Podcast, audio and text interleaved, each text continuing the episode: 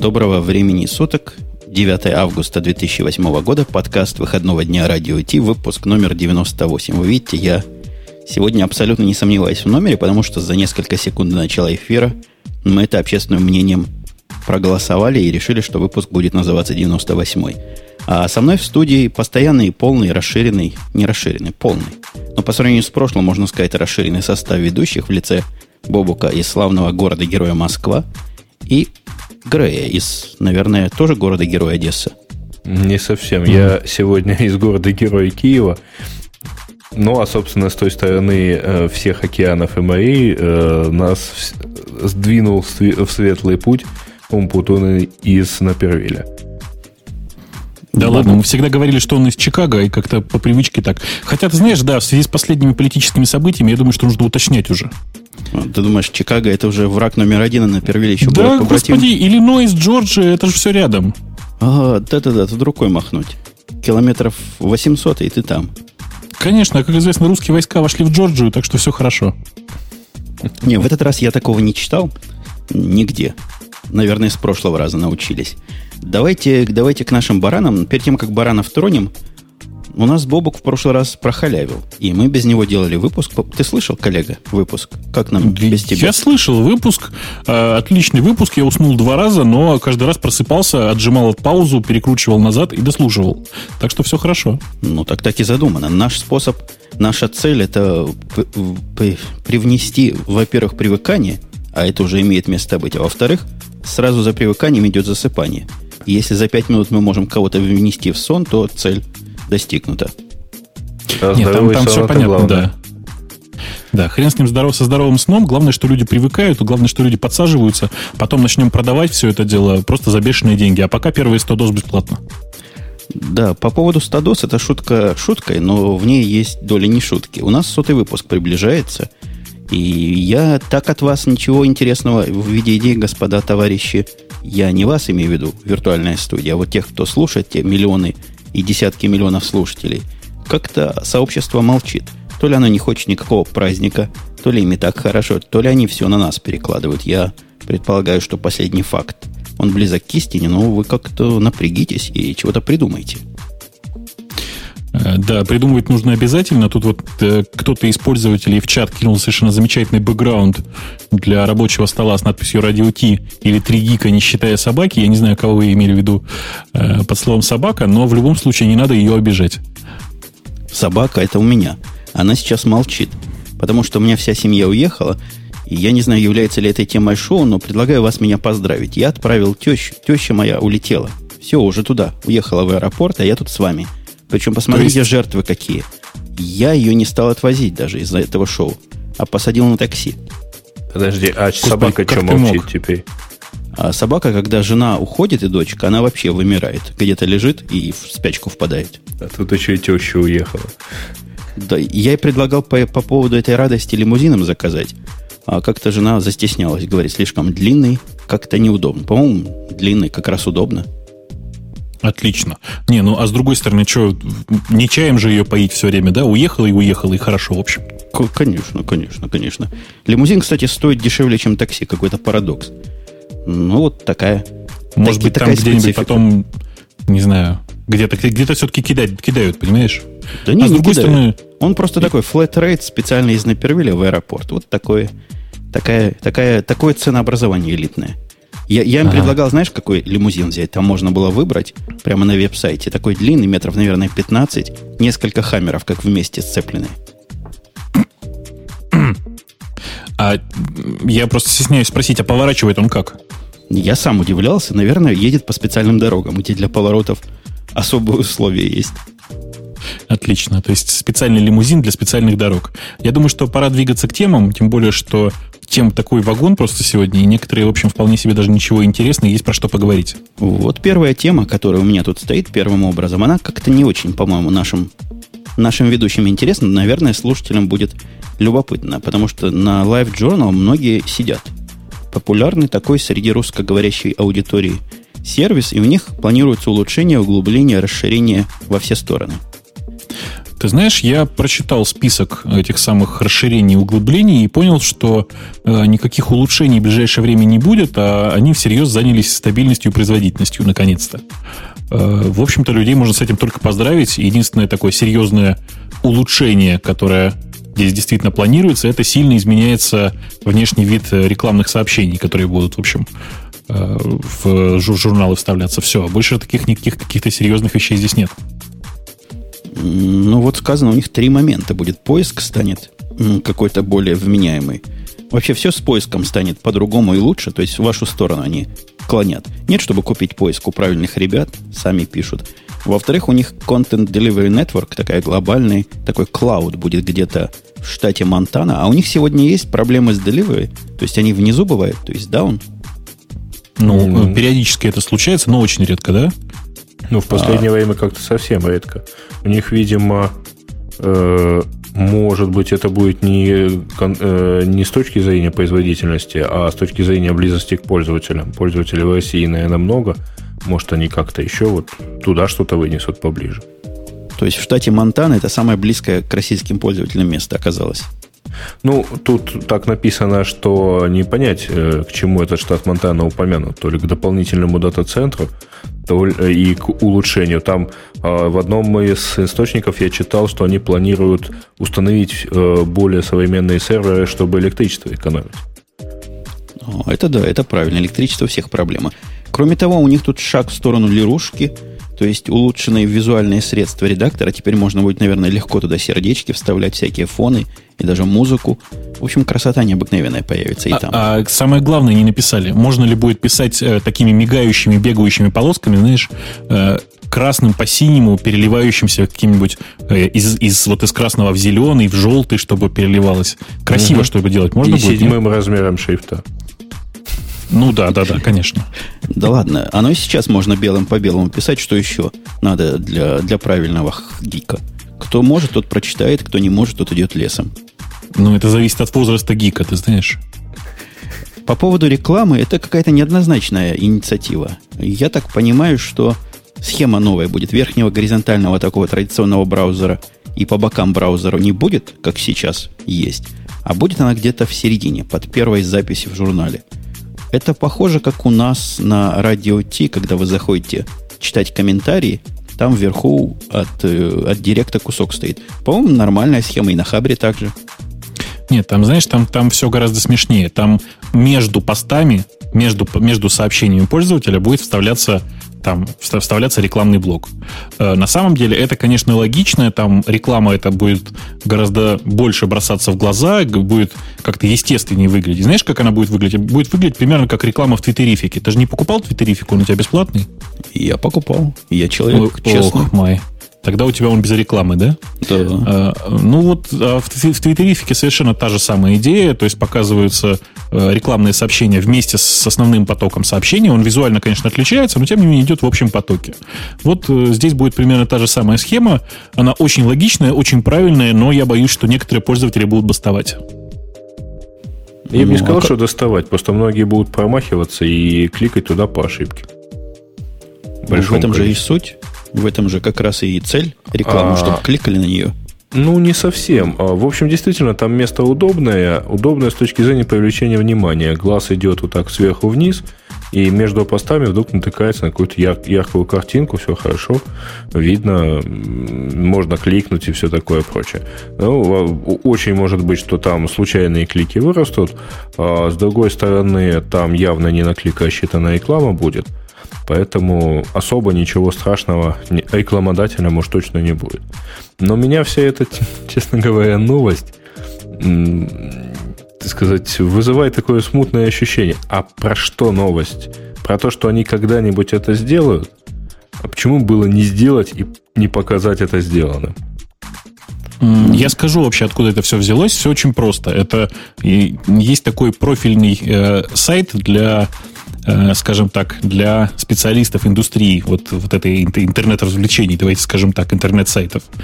Э, и там появился такой пост на тему того, что вот в последнее время э, в LiveJournal не происходит ничего, ничего интересного и важного, и вообще как-то все, все неправильно идет. А, видимо, результатом помню, этого понял, поста... что ты имеешь в виду. Да. Видимо, результатом этого поста, как ни странно, стало вот, стало вот этот вот такое публичное заявление о том, что же там делается и что собираются делать. Ну, я вообще не понимаю, о чем вы имеете в виду, но да ладно. Я надеюсь, наши слушатели в чате более близкие к российским реалиям и поняли ваши намеки. У меня есть другое.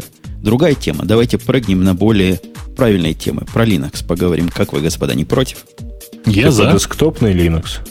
Про всякий Linux. Вот Бобука пытали, что он про 4.1 думает. Я не буду его пытать по этим смешным вопросам. А расскажу вам, вам, дорогие слушатели, инициативе IBM со товарищи, которые хотят выдавить Microsoft с их последнего прибежища и пристанища. Подожди, их последнее прибежище и пристанище это что?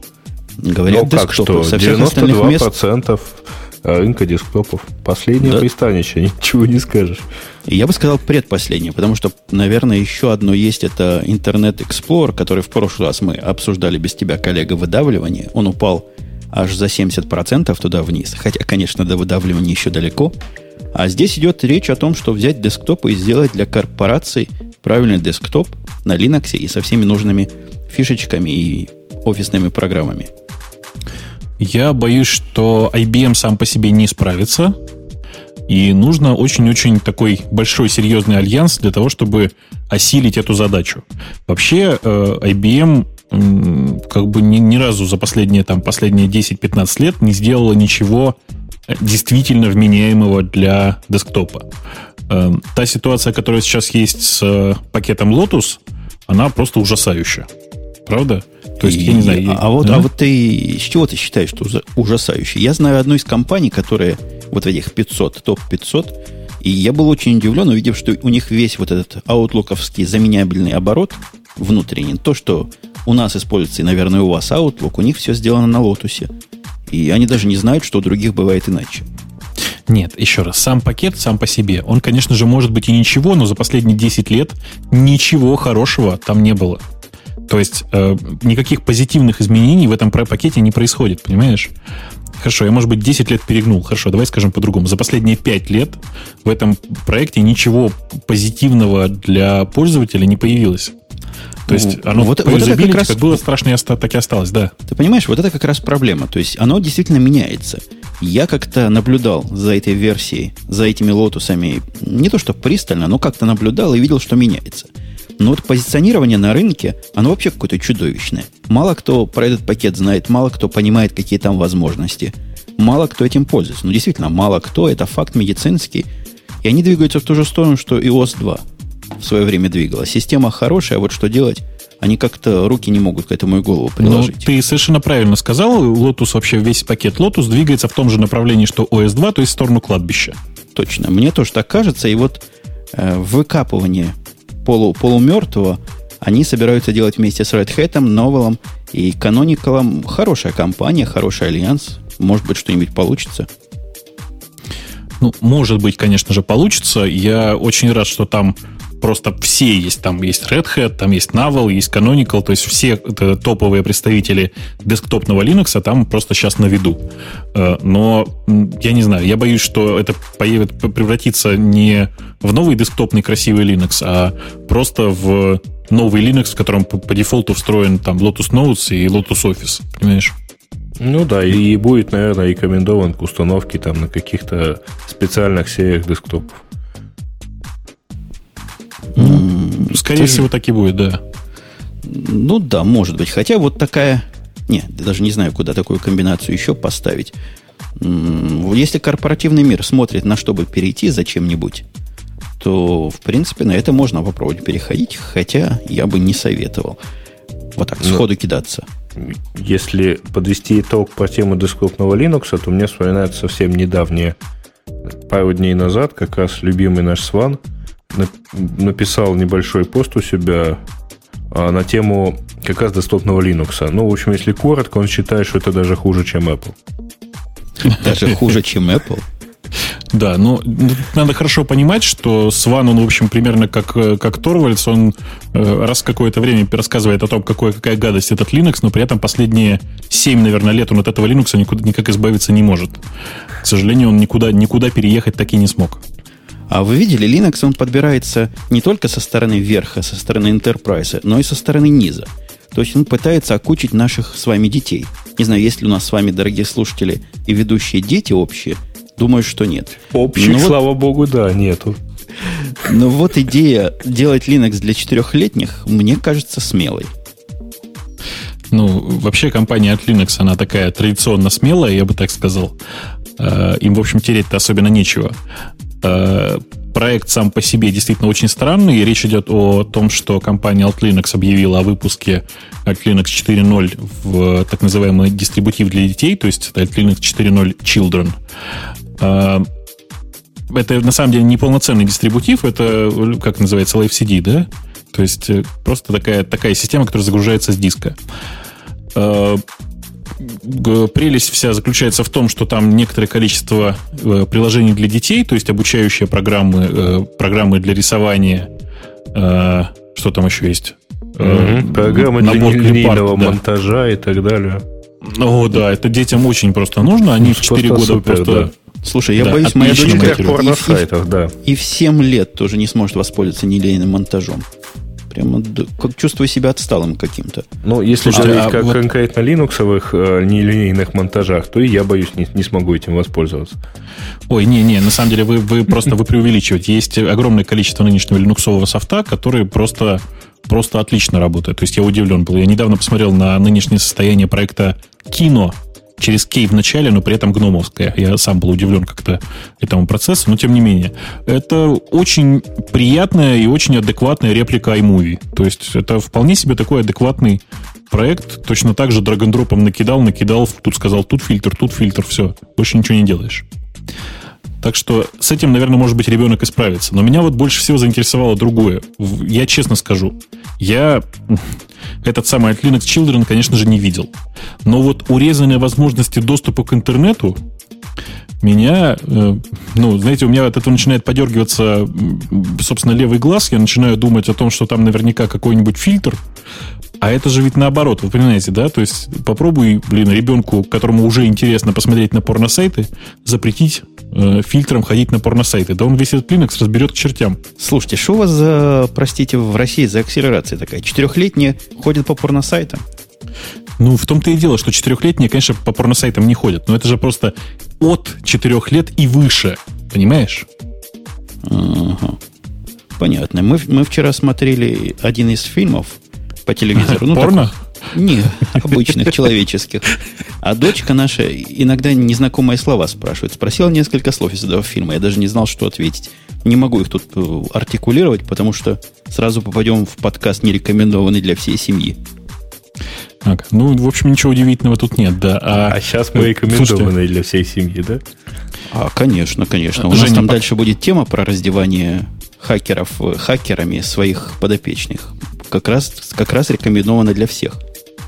Мы тут, пока тебя не было, как раз я тут всем рассказывал, что, судя по тому, что мы начинаем запись всегда примерно в одно время в 11.00, мы начинаем, начинаем запись ровно в тот момент, когда точно по-любому закончилось детское время. Так что у нас шоу для взрослых. Э, слушайте, а вообще урезанные возможности доступа к интернету, скажите, а вот как вы себе представляете это? То есть там что, там, там есть черный список э, порносайтов? Я подозреваю, они просто там забьют homepage какой-нибудь детский ресурс. Есть такие детские сети, куда заходишь, и через них уже во все места бродишь. Я так, так думаю, что если бы они были людьми разумными, пошли бы по пути наименьшего сопротивления, сговорились бы с кем-нибудь, кто это уже сейчас делает. Ну, ну вообще есть же сервисы типа OpenDNS, которые фильтруют типа плохие сайты. Э, такая открытая система, которая вполне себе успешно, в принципе, может работать. А кроме того, можно там строить, например, семейный поиск Яндекса.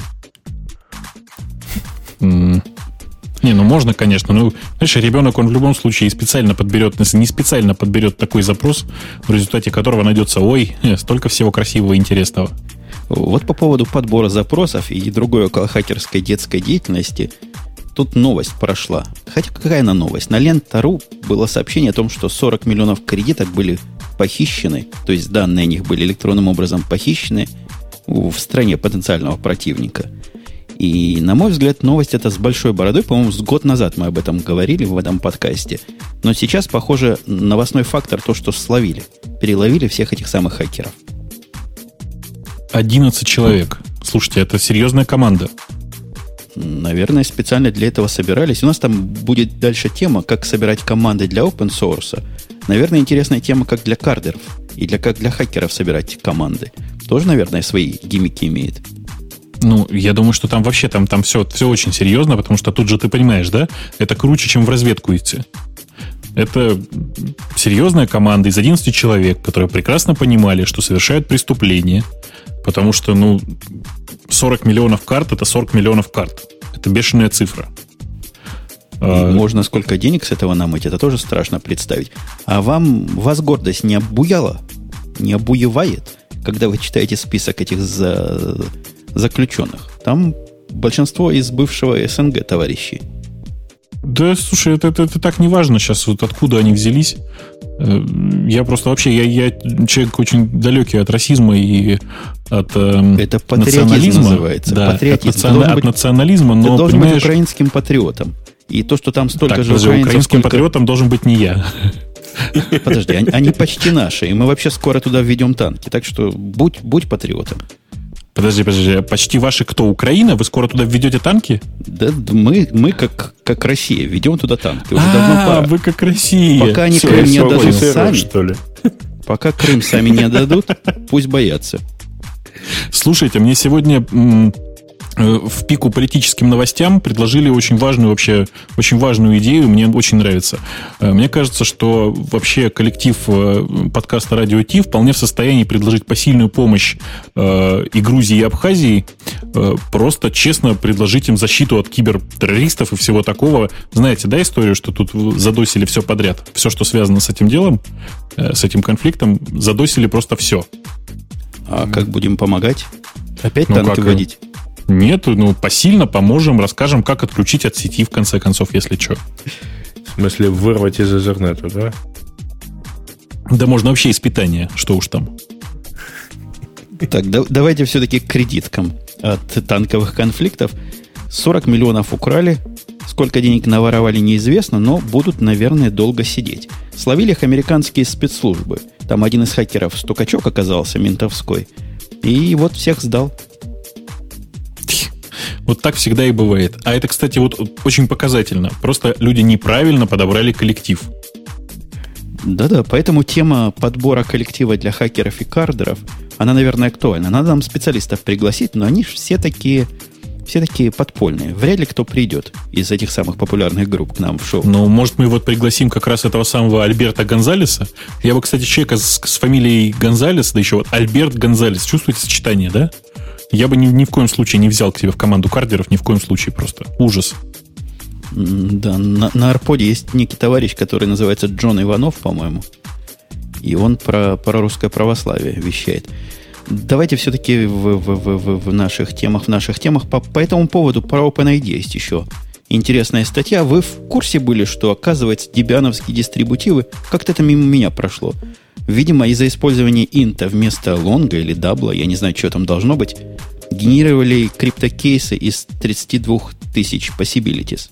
Ну, то есть из signed int размерчика. Угу. Я, я, да, ну, говорите, говорите. Но там другой э, фокус не в том, что они действительно так это делали, потому что, в общем, не так уж много, но там дело в том, что вот эти самые ключи использовались на нескольких широко известных OpenID серверах, в том числе на сервере Sun. И, соответственно, ну, вероятно, их можно было бы, наверное, как-то подделать, э, э, и вот приходит, пришло бы использовать для ложных каких-то регистраций и так далее. Хотя не очень понятна реальная как бы вот сложность этой всей вещи и как это можно было бы действительно использовать, насколько это все легко. Вот, потому что, ну вот, честно говоря, не знаю, насколько легче 32К комбинации перебрать ну, не перебрать, вернее, а ключ таковой, э, значит, подобрать по сравнению с э, миллионами знаков.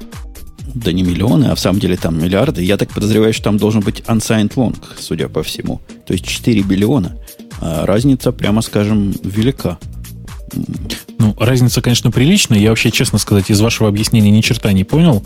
Вот. Но если это то, о чем я думаю, то 32 тысячи перебрать э, при современных интернет-каналах, как вы понимаете, никакой проблемы не представляет. Там довольно туманно сказано, в чем сущность атаки, но что вы хотите, чтобы они вам рассказали, как атаковать. Речь идет, я так понимаю, через DNS кэш уязвимость можно его как-то как атаковать и переделать адрес обратно. И вот таким образом что-то получить. Туманно сказано, либо, либо я туманно понимаю эту технологию. Не-не-не, подожди, DNS э, уязвимость тут вообще не, об этом речи не идет. Речь как раз, э, как раз про это и идет, что э, сертификаты для сайтов генерировались, вот если они бегали на Debian, то вот ключи генерировались из такого ограниченного набора возможностей, а если оно использовалось для OpenID, как это было с SUN, то можно было в принципе подобрать и подделать сертификат OpenID-шного сервера SUN.com и ходить как бы, как бы от его имени, правда? Ну, вроде того. Они в результате говорят, что скомпрометирован OpenID Sana и еще двух провайдеров, которые вот таким же пользовались. Какие два провайдера еще они не говорят, но на Sun, видимо, обижены чем-то. И говорят, сановские сертификаты всем срочно поменять, и Sun, как порядочная компания, должна сама это признать и предпринять необходимые действия по замене этих самых сертификатов. Слушайте, меня другое пугает. Ну, а почему у Sun в OpenID сервер на Debian? Почему хороший вопрос? Не Solaris. Да, слушай, это, я это тоже пох... не, не подумал про это.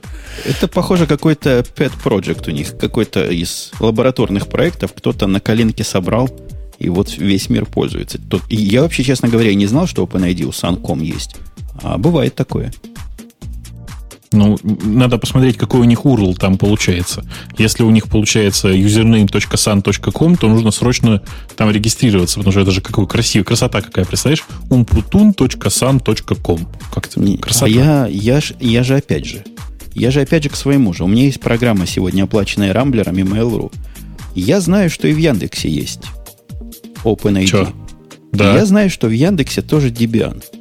Как, дорогие вы наши, хакнуть вас 32 тысячами possibilities? Реально? Ты дело? знаешь, у нас, э, собственно, ключ OpenID генерится совсем не так, как на Сане.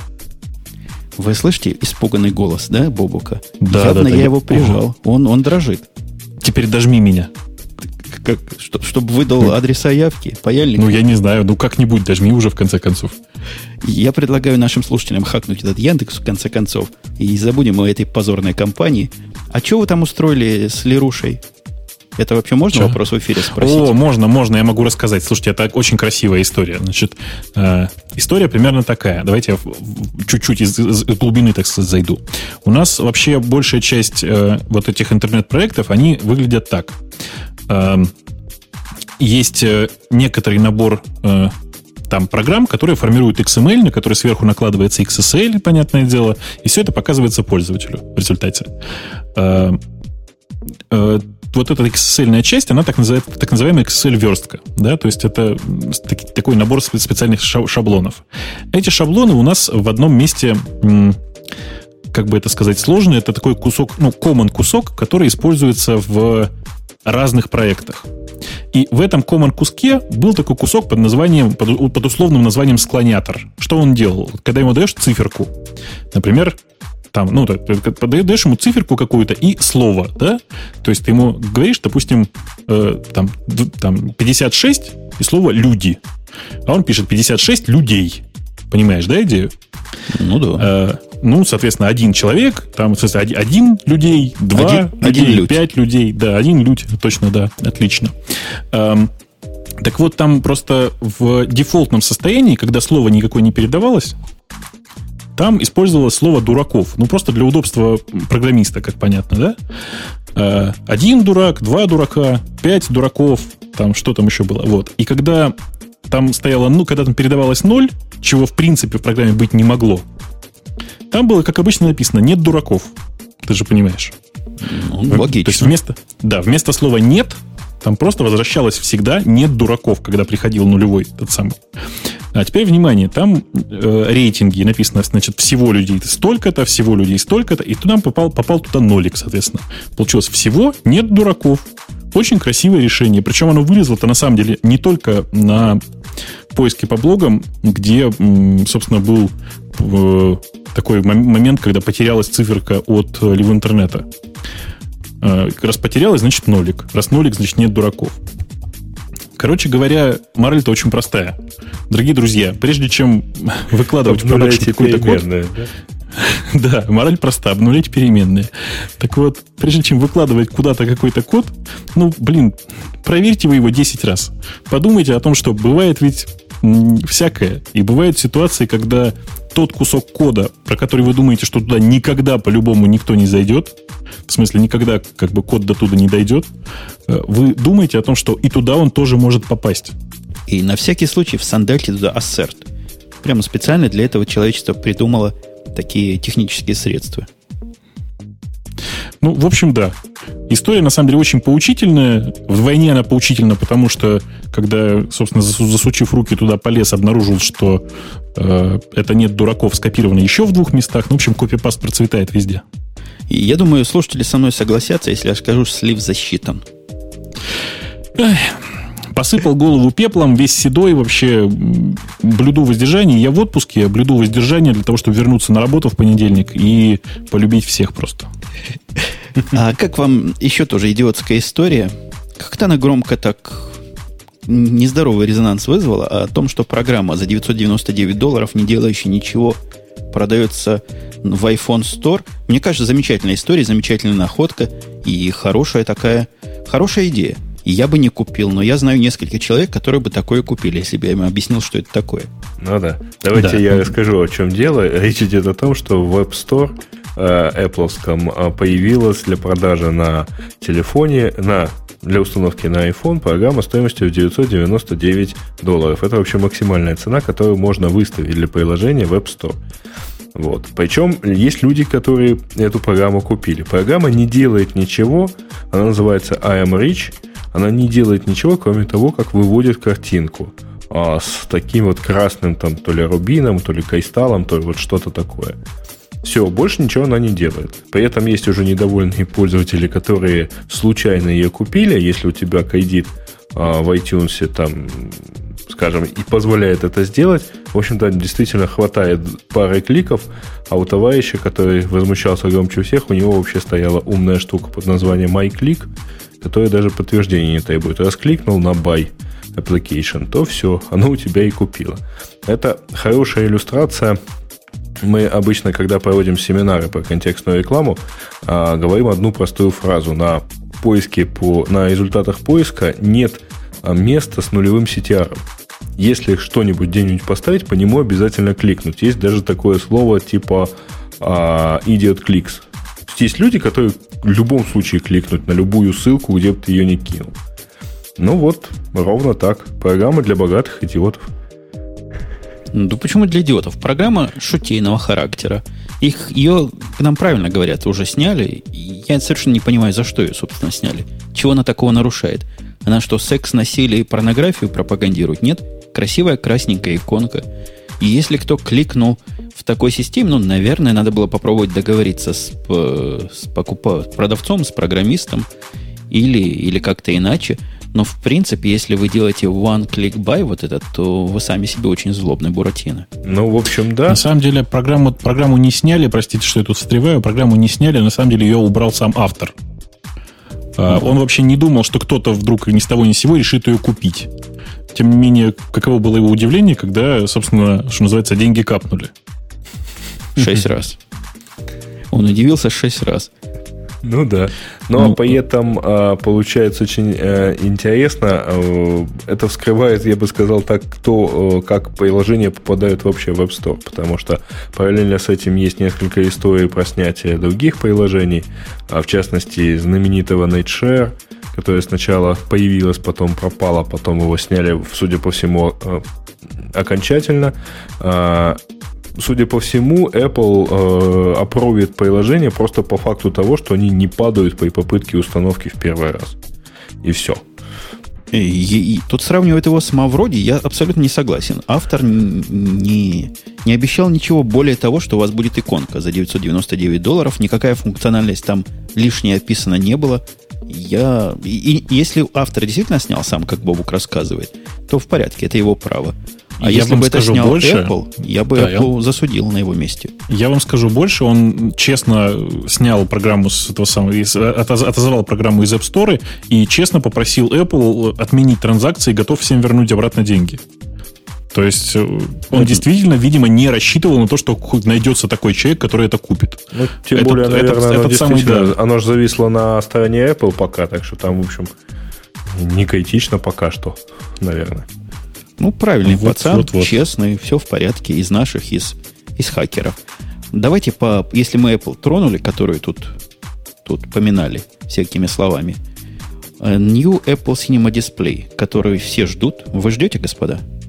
Да я, я вообще ожидаю. Я а ожидаю. Мне нравится идея. Мне нравится идея. Я хочу новый Cinema дисплей. Да, у меня тоже есть один, поэтому и он самый, пожалуй, самое старое устройство, что у меня стоит на столе от Apple. Я вот сейчас посчитал, удивился. Стоит он уже года три, наверное. Стоит, есть не просит, но если был бы новый, более, более красивый, вот если я смотрю, сравнивая 24-дюймовый последнего поколения в iMac и вот этот 23-дюймовый Cinema дисплей, они немножко разные. Не то, что разительно, но в принципе новые дисплеи получше будут. Но пришло время обновиться. Я, честно сказать, хочу больше, конечно, 30-дюймовый. Ну, просто я фрик, и мне очень нравятся большие мониторы. А если он еще при этом будет не противно глянцевый, как экран у новых iMac, а будет нормальный, дорогой и матовый, я буду просто очень доволен. Ну, и при этом, конечно, хотелось бы, чтобы максимальная цена была в районе полутора тысяч. Не, там не двух, как сейчас, а в районе полутора. За 30, я просто за буду... 30 дюймов, да? Полторы да, тысячи да, да, да. А, и машинку, которую ты просил. Тут э, Пуговицу. он LED он, он LED будет, да, дисплейчик? То есть след подсветки, как и все дисплеи, Джобс пообещал такими сделать. Ожидается прибытием, по слухам, по-моему, тоже из Тайваня откуда-то слухи, э, в 2009 году на Macworld. То есть в январе, да, где-то это будет? 5-9 января. Ну, в общем, наверное, хотя, э, с другой стороны, событие не, такая, не такое уж грандиозное, чтобы его там вот гордо э, Стив Джобс э, с главной сцены объявлял. Наверное, все-таки большой шумихи вокруг этого не будет. Ну да, дисплеи эти, в принципе, все меньшему и меньшему количеству народу нужны с переходом на вот эту all-in-one технологию, которая iMac. Действительно, трудно представить, кому, кому они еще. Только пользователям Mac Pro, а этих пользователей по, по головам посчитать можно. Но почему обязательно только пользователям Mac Pro?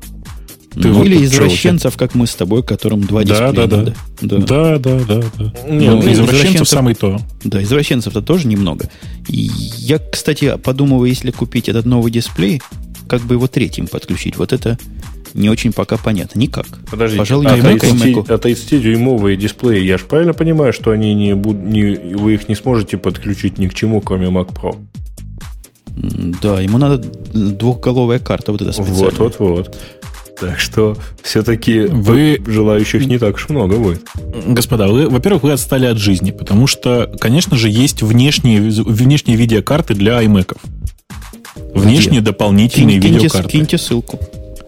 Ну, я сейчас вот, понимаешь, не, не полезу в Google искать, потому что, ну, как-то на ходу, наверное, не очень хорошо. Но после шоу я тебе готов предоставить там 2-3, даже 2-3 варианта такой карты. Хорошо, предоставь. А если из наших слушателей кто в чат кинет эту ссылочку в процессе, мы ему тоже скажем человеческое спасибо. А это ты первое. Ты так завел, что это первое. А второе? Что второе? А, а я завел, да? Да, ну, а второй ты с нами, в принципе, не согласен. Но цена mm. вот этого 30-дюймового дисплея, которая тут приведена для самсунговского леда, 4700 долларов. Тут нет ошибки в каких-то в порядках. Ты думаешь, 470 долларов? За ну, 30-дюймовый? 2700, например. Ну, 4700, почти 5000 за 30-дюймовый дисплей. Это что за цена такая? У меня телевизор 40, 40 или 42-дюймовый в два раза дешевле стоит. Но у тебя же он Слушай, не ну, у тебя разреш... Вот-вот, не лет, разрешение другое совсем. Чего разрешение другое? Он 1080p. Что, у этого будет больше, вы думаете, 30 дюймов? Я думаю, что да. Ну да ладно, выйдет, посмотрим, пока тут трудно чего спекулировать. А вот что касается не спекуляции, а касается фактов, просто фактов медицинских, математически непокобелимых фактов, Netcraft выпустил очередной июльский отчет, и чтобы нам этот отчет интересного показал, как это вообще попало в новости, что тут такого любопытного? Да вы издеваетесь, там все любопытное. Давай, давай, облюбопыть ну, нас. Не, ну начнем с того, что Lighty наконец-то, Lighty, Lighty TPD, мой, мой любимый HTTP сервер, наконец-то занял подопающее ему четвертое место. Э, ну, я бы, конечно, предпочел, чтобы он был где-нибудь там на третьем месте, но пока на четвертом это тоже, в общем-то, вполне себе нормально. А, очень приятно и очень забавно аналитика о том, что Apache, э, рост доли Apache сейчас сильно медленнее, чем рост доли Internet Information сервера. Мне кажется, что это, в общем, заслуженно и правильно, потому что шаги со стороны разработчиков ИИСа э, в сторону улучшения я вижу, а шаги со стороны разработчиков Apache сейчас как-то выглядят довольно странно. Подожди, подожди, подожди, я тебя остановлю. Я на цифры смотрю. Рост доли Apache 0,37%, рост доли AES 0,17%. Это ты вообще как посчитал? Это... В два раза разница. В, в два раза в два раза разница, все хорошо. Только ты не забывай, что это э, абсолютные цифры. Возьми относительные и посмотри, кто быстрее растет. Ну да, относительно будут расти примерно, наверное, одинаково. Мне Нет, так кажется. И, IIS, IIS растет даже, на самом деле, чуть-чуть быстрее. Э, там не критически, не, не критически большая разница, но тем не менее он растет чуть-чуть быстрее. Слушайте, а и что на это самом деле, за есть, да, такой э, веб-сервер под названием Google? Веб-сервер под названием Google – это такой веб-сервер, который стоит на серверах Google. Мы как-то это обсуждали. Что-то они переделанное используют. Не Apache, по-моему, а что-то другое. Как, что-то я смутно помню, был такой разговор у нас в шоу пару лет ну, назад. У них просто, да, у них просто свой какой-то HTTP-сервер. Э, определить, какой именно он довольно сложно, но тем не менее он представляется как вот Google HTTP-сервер. В общем, байда ну, какая-то. Ну, типа того, да. У нас, в общем, на народных сайтах, на сайтах, которые на народ.ру, э, раз в какое-то время мы меняем э, те самые э, там, сервер, сервер string. Последнее из, из того, что я замечательного помню, там было написано, что это CERN HTTP сервер версии 1.2. Он выпущен был, по-моему, последний раз в 82-м, что ли, году, где-то так. А, еще хорошо было, когда у нас было написано, что это а, Apache для операционной системы TRDOS slash ZX Spectrum. Ну, в общем, много хорошего было. Пожалуй, только ИИС не ставили, но надо поставить срочно. Один вместо всего Яндекса. Light HTTPD, который там растет, это не тот сервер, команда которого там в каких-то проблемах. Вы помните, мы обсуждали как-то новость о том, что что-то у них там в команде не так, и они то ли не выпускают версии, то ли, то ли ее будут форкать тот, тот. Они не то, что форкнули, они решили торжественно, что версия 2.0 будет совсем другая, и вообще они будут ее чуть ли не from scratch переписывать. Э, тот самый. И, а, то, то есть у него такие явно концептуальные проблемы со стороны разработчиков, а со стороны пользователя он растет. Любопытно. А что за сервер OverC? Вы вот такие специалисты, я о нем вообще никогда не слышал. Э, я, конечно, буду стараться сдерживаться, но, по-моему, OverC это, какой-то, это какая-то коммерческая байда, простите. понятно, тоже не знаешь. Если кто знает в чате, скажите, это вообще зачем? И это как что? Как Nginx или как, как, как настоящий Apache? Как кто? Э, сказано, что рост Apache был обеспечен главным образом благодаря ThePlanet.com, которая по умолчанию хостит, хостит миллионы сайтов, и по умолчанию, значит, там стоит Apache. Перевели, видимо, с AES на Apache. В прошлый раз рост AES объяснялся тем, что GoDaddy переводил своих, свой паркинг на iOS. Какая-то какая нечестная цифра. По-моему, все вот это, всех вот этих парковщиков надо исключать из отчета. Ну, а почему ты считаешь, что их нужно исключать? Ну, потому что у меня есть пара доменов, которые GoDaddy сам там парканул вместе со мной. И абсолютно несознательный факт с моей стороны это то, что там iOS. Мне абсолютно все равно. Хоть там not found бы стоял, а считать вот это за настоящий сервер, ну, нечестно. А у них есть отдельная табличка, насколько я вижу, э, это Active Sites. И вот там немножко, конечно, другая ситуация. да, там есть отдельный совершенно отчет, называется Active Sites. Э, это сайты, на которых хоть что-то там есть, на самом-то деле. Ну, вот эти парковочные сайты, там тоже что-то есть. Там все эти рекламы бегут, какие-то объявления наглые стоят. Не, я боюсь, что они все-таки, NetCraft не такие идиоты, и запаркованные домены они просто так не считают. Ну вот и хорошо, если не считают. Я не очень понял, мы вообще радуемся этим результатам или грустим по их поводу?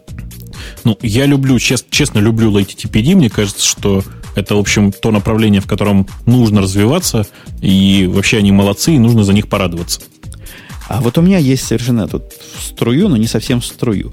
Нам тут говорят, где-то я читал, то ли в комментариях к нашему подкасту, то ли как-то боком дошло, что радио Ти хороший подкаст, но вот если бы авторы и ведущие еще темы читали, то вообще бы цены не было. Я вам скажу честно, я эту тему прочитал и могу сходу сказать, что результат опроса 175 миллионов.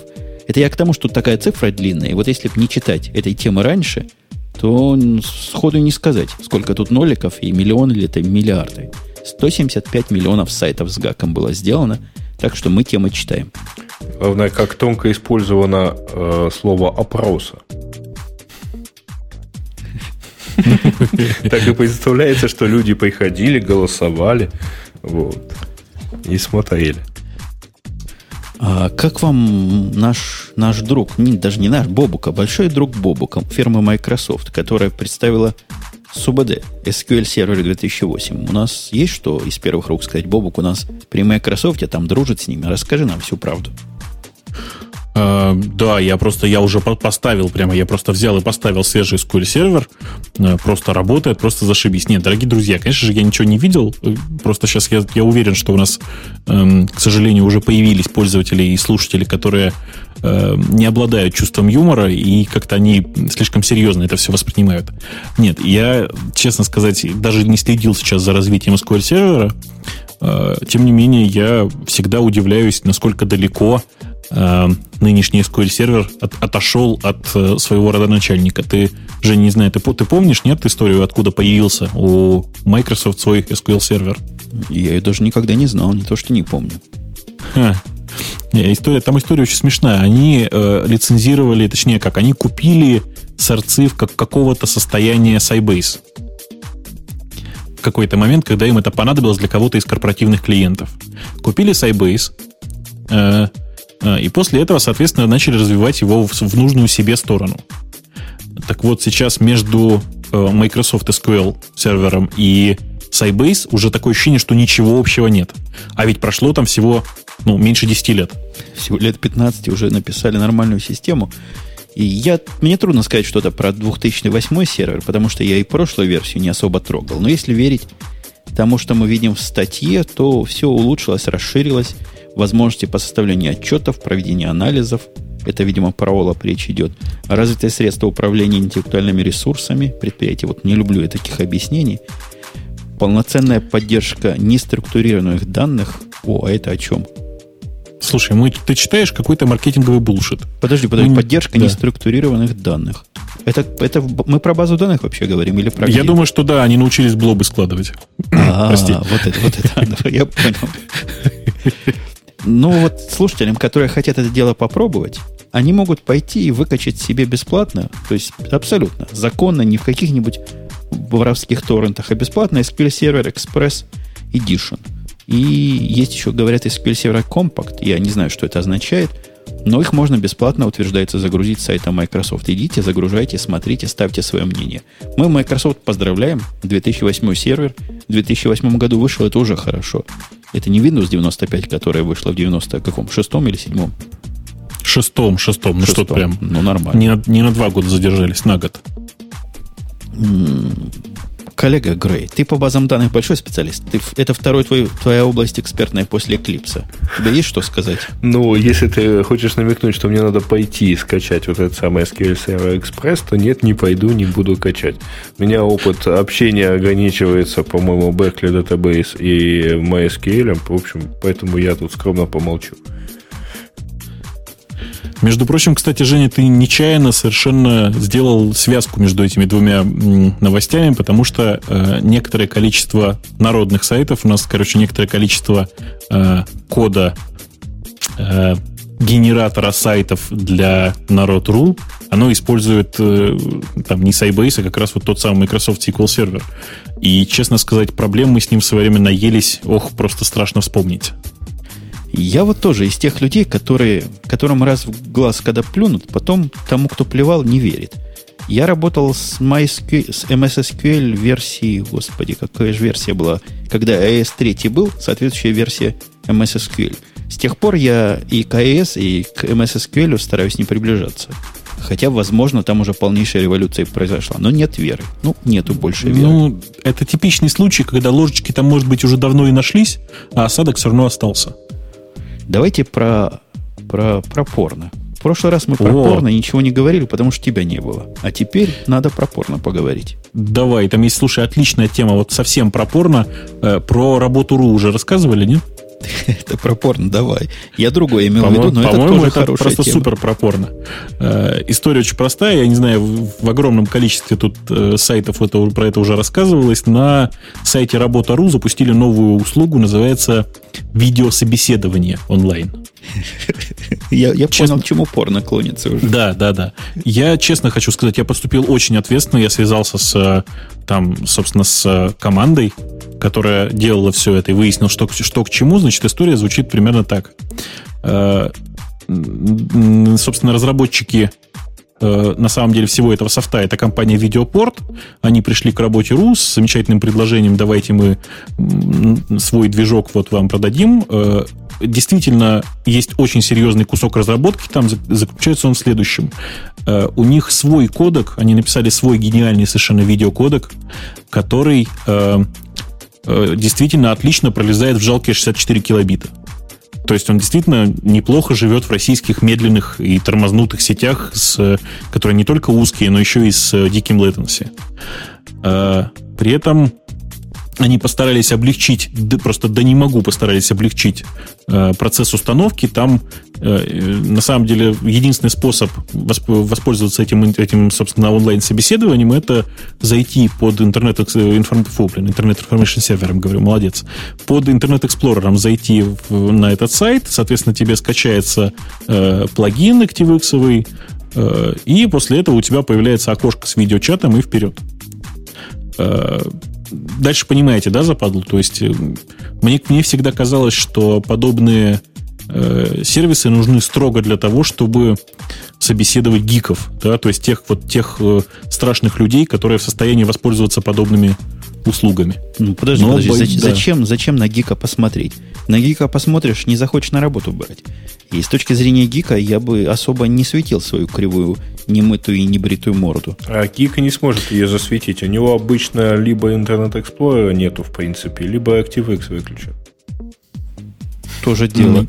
Я Это вам х... скажу больше, да, ActiveX выключен почти везде, почти, почти у всех пользователей. То есть более 80% пользователей не могут это дело поставить. Э, и во всех офисах он выключен. И в этом отношении это очень правильно. Ну, не придется даже, не знаю, там, э, страшным начальникам, не придется топать ногами и кричать на админов, выключите у всех ActiveX, чтобы они, значит, тут по онлайну не собеседовались. Подожди, подожди. Вот теперь я потерял вообще полнейшую концепцию, каким образом, кого можно интервьюировать. То есть гики не подходит. Девчонок на секретарш, ну, по-моему, глупо так интервьюировать, потому что лучше в личным порядком это производить, правильно? Кто да, остался? конечно, причем, конечно, это... Нет, секретарш-то по-любому нужно интервьюировать лично. Причем собрать очередь из 20-30 30 девушек, ну, насколько здоровья хватает, что называется. А, кто остался? Э, например, ну, я не знаю, например, сантехника.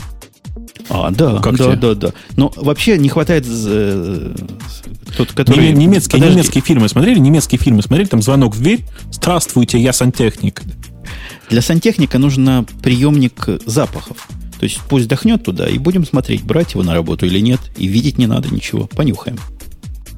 Не, ну на самом деле шутки шутками, а, конечно же, идея тут была очень простая, когда собеседуешь человека, довольно часто нужно, ну не то чтобы на него смотреть, да, это не так важно, просто видеть, как человек реагирует.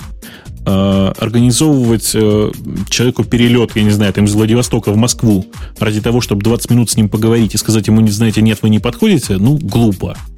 Вот это вот выход для таких ситуаций.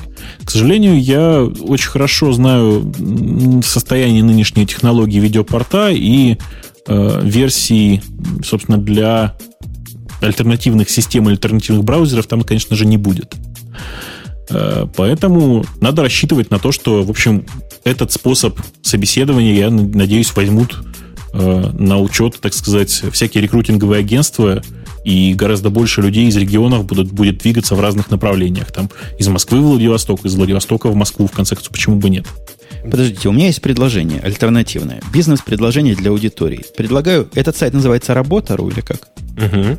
Работа.ру, да. Да. Предлагаю сделать сайт антиработа.ру. Суть сайта будет в том, что если вы хотите пройти интервью, но сами ничего не соображаете, этот сайт вам откроет еще одно окошко сбоку и будет весь этот поток переправлять специалистам. Специалисты вам будут давать ответы, которые вы будете отзвучивать от своего лица. Так. Такая недорогая услуга по прохождению удаленных интервью. Я даже предполагаю, какой э, из серверов предложит подключить Бобу, куда, собственно, перенаправлять. Знаешь, есть такие сайты, где там девушки сидят с Тоже хорошее дело. Не, а если э, говорить серьезно, у меня ощущение есть такое, что в данном случае это не сервис, возникший потому, что есть необходимость при собеседовании смотреть на человека.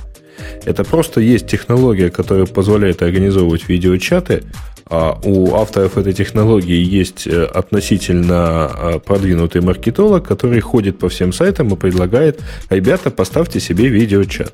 Могу честно сказать, по-моему, ко мне тоже приходили, чтобы у меня на форуме тоже был видеочат. Но поскольку мне оно, в общем, непонятно зачем, не родилось. А у работы.ру, видимо, нашли способ, как это обернуть и в какой обертке подать, так сказать, людям. Не, ну, конечно же, на самом деле все это выглядело действительно именно так. Скорее всего, что пришел человек из видеопорта и сказал, дорогая работа РУ, давайте вместе пропиаримся, или там давайте как-то попилим деньги, или давайте вы нам будете деньги платить. Но на самом деле это все фигня. Вот, э, конечно же, люди на этом заработают деньги, так или иначе. Кто-то там по-любому деньги получил. Ну, или пока не мере попиарится. Ну, пиар это в конце концов тоже деньги, да? Все в конце концов к деньгам ну, сводится. да, в конечном итоге. Ну, да. вот у тебя была коллега Бобук, это порнография первая производная, или даже вторая производная от порнографии. Давайте самую, самую что есть тронем. Эротику. Айтишник, который раздевает девушек шпионским ты, софтом. Ты уже третий раз анонсируешь эту тему. Ну, давайте ее уже наконец тронем. Я хочу про это поговорить. Ну, хочу я хочу посмотреть что, на что этого за... идиота, который не догадался отключать э, индикатор камеры на ноутбуке.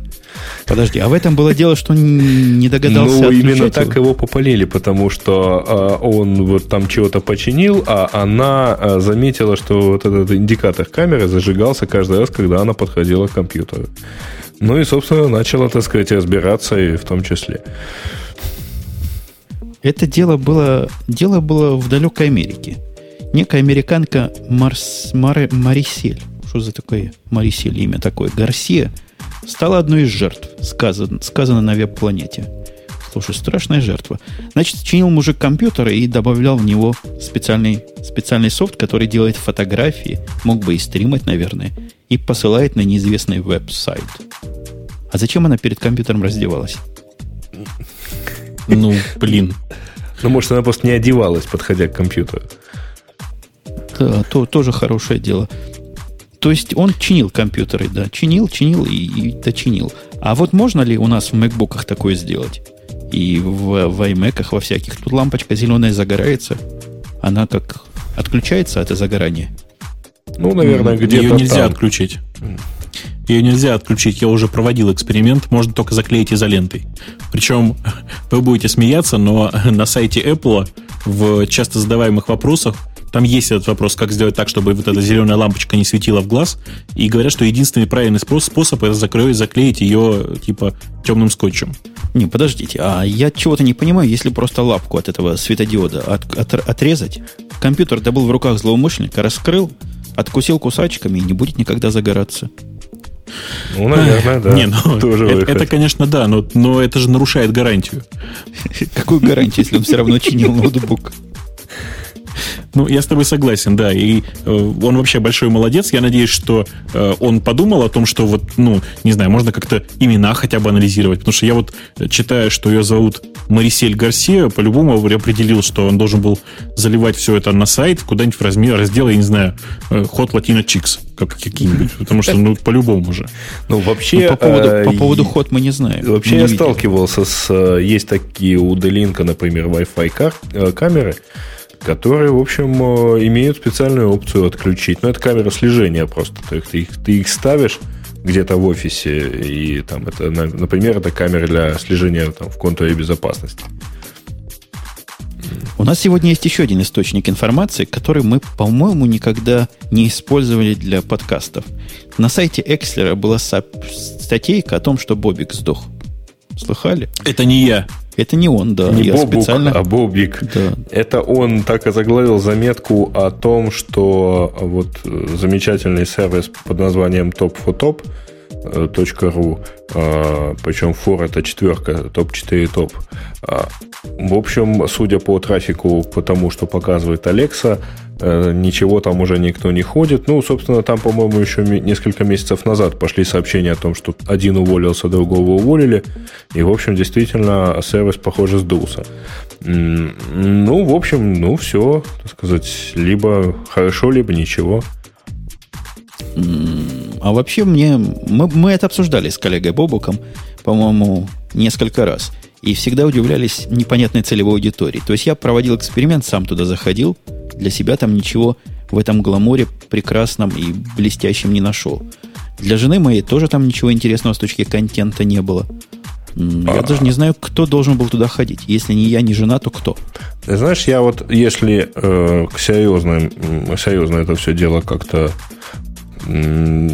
осматривать. Есть такой человек, Кирилл Готовцев, достаточно хороший специалист в части рекламы.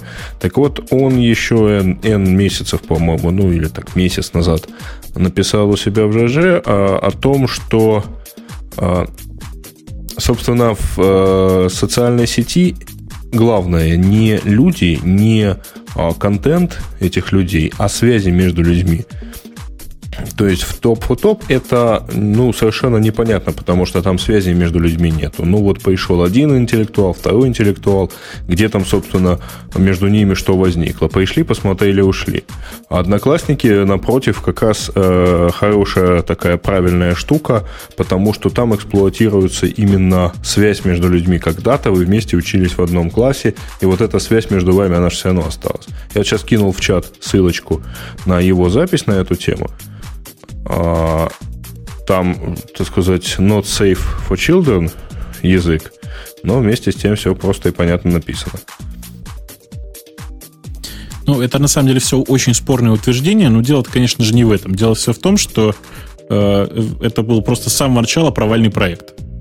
Это видели все, и все это, в общем, хорошо понимали. Видимо, э, не то чтобы кроме создателей, а кроме инвесторов, давайте скажем так.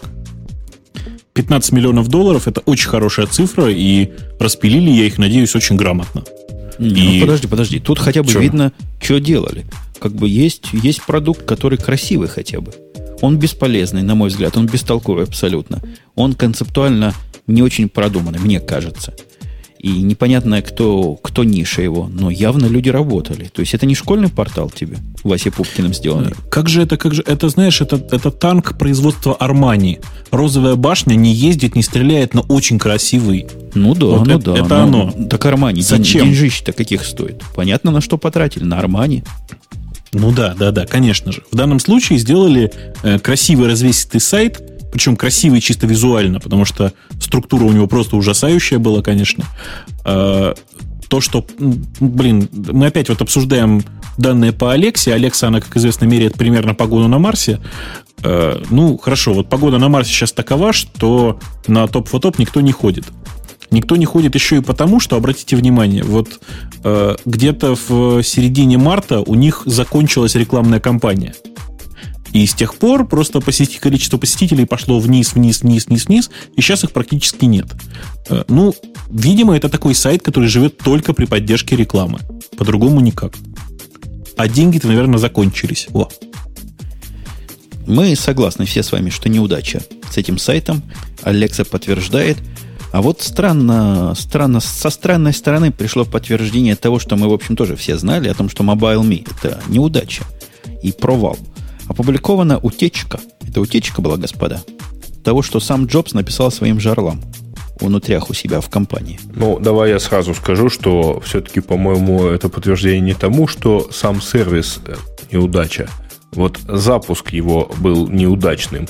Это да. Сам сервис, в общем, вполне себе неплох.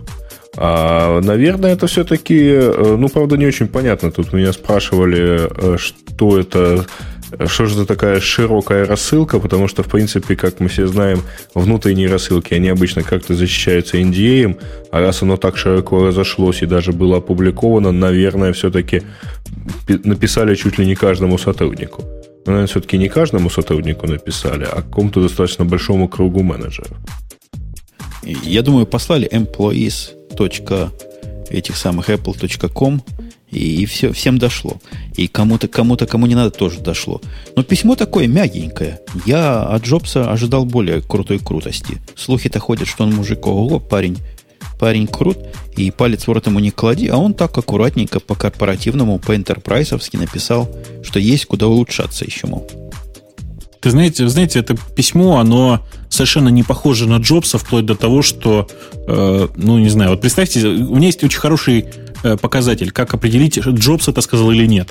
Берете типовые, там, не знаю, типовой набор высказываний. Помните, такой был персонаж фейк Стив Джобс, да? Вот, берете, приклеиваете вот этот текст на фейк Стив Джобса э, и смотрите, подходит ли. Вы знаете, в данном случае не подходит вообще никак. Может быть, это просто фейк? Ну, ты знаешь, может, это не, не сам он писал, может, он попросил составить кого-то из его бизнес-помощников. Текст такой выверенный, вот, вот так, так они действительно и пишут. Вот когда хотят сказать в крупной корпорации, что все, что вы тут сделали, это полнейшая фигня, и пользователям нельзя показывать, вот так и пишут, что это не, не в наших стандартах, надо еще потестировать и посмотреть, что дальше будет. Но если исходить из этого, то, наверное, оно было запрограммировано на утечку, и поэтому написать там что-то типа динозавры твои, что тут сделали, наверное, просто было нельзя. Пасть порву моргал и выколи. Наверное, так он и обратился внутри. Наверное. Подождите, мы письмо как-то обсуждаем с точки зрения формы, а с точки зрения сути, чего он сказал? Он сказал, что слишком, слишком поспешили, и не надо было это сделать параллельно с, фон, с iPhone 2 Нет, а, там получилось, э, как я понял, а, не то чтобы даже поспешили, просто его надо было оттестировать, выкатили сырой сервис просто потому, что изначально заложились выкатывать его к iPhone 2.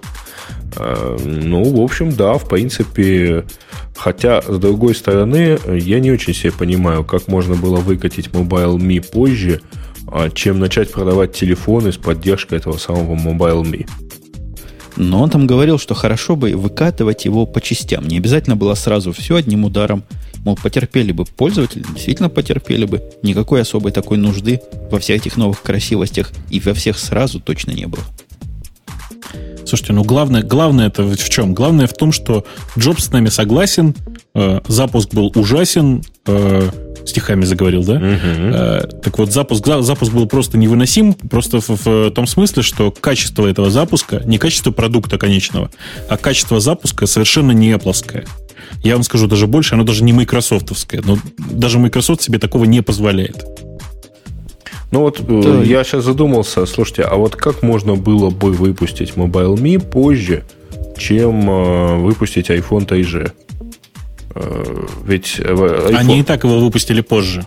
Они его и так выпустили Де позже. факто, да. Но представляешь, ты покупаешь iPhone TIG или ты обновляешься, поскольку в iPhone TIG вторая версия прошивки, она тоже должна была быть выкачана примерно в это же время, ты обновляешься, э, у тебя появляется закладка «Пушить данные с сервера», а сервер этого еще делать не умеет. Я думаю, что вот как раз вот эта часть сервиса э, была готова, в общем, заранее. Потому и, что эта часть, часть сервиса, я уверен, была отлажена заранее. Я думаю, бы они и без пуша пожили бы немножко. Нет, ну пожили Я, кстати, бы, когда был, но когда был в Apple Store, бы, да. меня пытались так сильно напрячь купить еще один Mobile Me. На полном серьезе. Мужик спрашивает, ты знаешь, что такое Mobile Me? Я говорю, знаю. А он говорит, хочешь? Сейчас продам задешево. Я говорю, у меня уже есть. Он говорит, давай я еще один тебе продам. Ну, прикинь. Я, прям, я, я, я аж удивился, думаю, что, что, что за агрессивная такая маркетинговая политика. Не, ну так что, это же понятно. Человеку просто очень хотелось денег, все нормально. Так, я смотрю на наши темы. Есть ли у нас темы, господа? Я потерял свою, свои закладки. Скажите кто-нибудь, кто У нас видит. есть тема про Линуса Торвальца, например. Давайте. А я пока попробую их обратно открыть. А, ну, а я как раз попробую ее найти. И прочитать, наконец. То есть я ее сейчас буду пытаться, э, значит, э, там речь о том, что есть большое интервью с Линусом Торвальдсом, э, у которого начали расспрашивать, и он рассказал о своем секрете успеха. Что, во-первых, первый шаг состоит в поиске людей, которым можно доверять, надо верить в себя, надо, чтобы э, тебе доверяли, надо, чтобы быть честным. Я так понимаю, речь идет и об отсутствии двойных стандартов. А речь о том, что надо признавать ошибки, если они есть. А хотях вот интересный э, выход из ситуации, если уж э, в начале письма сказал человеку, что он полнейший идиот, некомпетентен, его патч никуда не годится, то в конце попросить объяснить, почему разработчик допустить, допустил ошибку. А он таким образом вызывает людей на то, чтобы вот ему самому объяснили, его само, самим назвали полным идиотом. Ну и э, кроме того, э, очень важно, mm-hmm. что вот к не, на него его все так хорошо, сильно уважают. С другой стороны, он говорит, не надо стыдиться за грубые матерные слова и эмоции. Такой у него специальный метод управления коллективом. Обматерить всех вокруг, действительно вызвать ответный мат ну, и, и посмотреть, мы, что получится. Насколько мы помним, он не раз это делал. То есть, пока ими материл, хотя бы разработчиков гнома, это мы все помним. Как, как Слушайте, да что с ним с разработчиком гнома? Это вы не считаете Linux kernel mail list, там они вообще просто вся, вся старая команда э, разработчиков ядра, она вся просто настолько изощренно умеет ругаться, что я просто вот искренне перед ними преклоняюсь. Причем все, кто, все новички, которые там оказываются в, там, в фаворе, скажем так, да, вот новички, которые там пришли год, может быть, два назад, которые явно адекватные, они тоже настолько мастерски выражают э, свое негодование по тому или иному поводу, что мне прямо искренне становится завидно. И в этом есть определенный стиль, вы знаете. То есть вот ну, правда, это, это очень стильно выглядит. Из них, из всех, самый культурный, самый приличный, это Алан Кокс. Алан Кокс, он, у него другая проблема. ну, мне он два раза в, в личную почту, вместо того, чтобы отвечать в лист, он отвечал в личную почту и на уэльском. Ну, представляете себе, да? То есть вот человек отвечает на, на Уэлше, э, там, два-три абзаца, после этого он пишет, ну вот, понимаешь, вот, э, а твой код я тоже читать не смог. Слушай, коллега, а ты материшь своих этих самых подчиненных? У вас принято? Ты знаешь, у нас как-то сложно все. Вообще, ну, я считаю, что э, обматерить кого-то вполне себе можно, если э, человек понимает, что, ну, там, в, в, в, этом, в этом самом мате в нем не, как это сказать, не акцентная, не, не, не лексика главная, да, а смысл, который за всем этим кроется. Linux, в общем-то, тоже ведь материт-то не для красивого словца. Ну, я не скажу, что я тут, тут всех подряд матерю, но, в принципе, есть парочку таких, которым иногда позволяю себе. Ну, надо внимательно смотреть, не упадет ли человек в обморок сразу же, с одной стороны, и с другой стороны, не воспримет ли это уж слишком игриво. Но есть, есть ситуации, когда я с Линусом согласен. Ну, по-моему, вот так всех материть под одну гребенку, это надо специальное сообщество собирать. У него еще технические средства объединения всех. Его система управления исходным кодом, JIT и список рассылки, которым они между собой, как ты только что нам рассказал, общаются. А еще как-то они общаются, у них есть система управления другая. Там баг-трекер какой-то – система тикетов, что-то вот такое ну, из 21 вообще, века. Вообще, вообще есть, конечно, Багзила, но вообще на самом деле ей никто не пользуется. То есть в реальной жизни Багзилой никто не пользуется. А сейчас э, способ сбора сообщений об ошибках выглядит так. Значит, э, есть э, так называемая первая волна ошибок. Это когда на, собственно, на mail-листе идет наконец-то объявление о том, что вот типа там при, при релиз ядра э, народ начинает очень активно его тестировать, ну и, понятно, от самих разработчиков появляются первые сообщения об ошибках. Э, более того, есть огромное количество разработчиков, которые просто ежедневно практически обновляют у себя ядро, выгребают его из джита и собирают. А дальше есть вторая волна, так называемая. Это волна сообщений, которые приходят в этот же лист рассылки. То есть, на самом деле, центром общения является лист рассылки. Эм, так вот, э, волна сообщений, приходящих в лист рассылки от крупных э, Linux-вендоров, то есть от Red Hat, от э, Navel, от того же самого Canonical с э, Ubuntu вообще. Ну и точно так же, как вот через эти самые центры приходят сообщения об ошибках, они там более такие систематизированные, что ли. Обычно во всех этих компаниях есть специальные люди, которые тусуются в этом листе. Точно так же бывает, что и простые пользователи приходят, собственно, в LKML, в этот лист рассылки, и приходят и говорят, у нас тут, блин, все падает, помогите нам, помогите нам пользователей обычных, обычных, конечных обычно шлют, а вот все остальные вполне себе адекватно чаще всего сообщают об ошибках и довольно оперативно фиксят. Но вот если бы мне бы кто сказал, что такая модель при разработке больших проектов может работать, я бы не видел это своими глазами, как работающий проект, не поверил бы. Просто удивительно, как у них это работает, тебе не кажется? Совершенно плоская, экстенсивная модель, без всякого ну, ну, даже мне трудно тут с чем-то спорить. По-моему, настолько все проблемы очевидны. Слушай, ты понимаешь, это на самом деле вот то, что я рассказал, это то, как это выглядит со стороны. Внутри на самом деле есть жесткая иерархия. Например, когда появляется сообщение об ошибке, его, конечно, читают все, но реагируют на него на самом деле только те, как, э, к кому этот, вот этот кусок имеет непосредственное отношение. Ну вот как а... они сговорятся? Пришло сообщение об ошибке в лист рассылки. Я, например, глянул, наверное, я могу эту ошибку починить.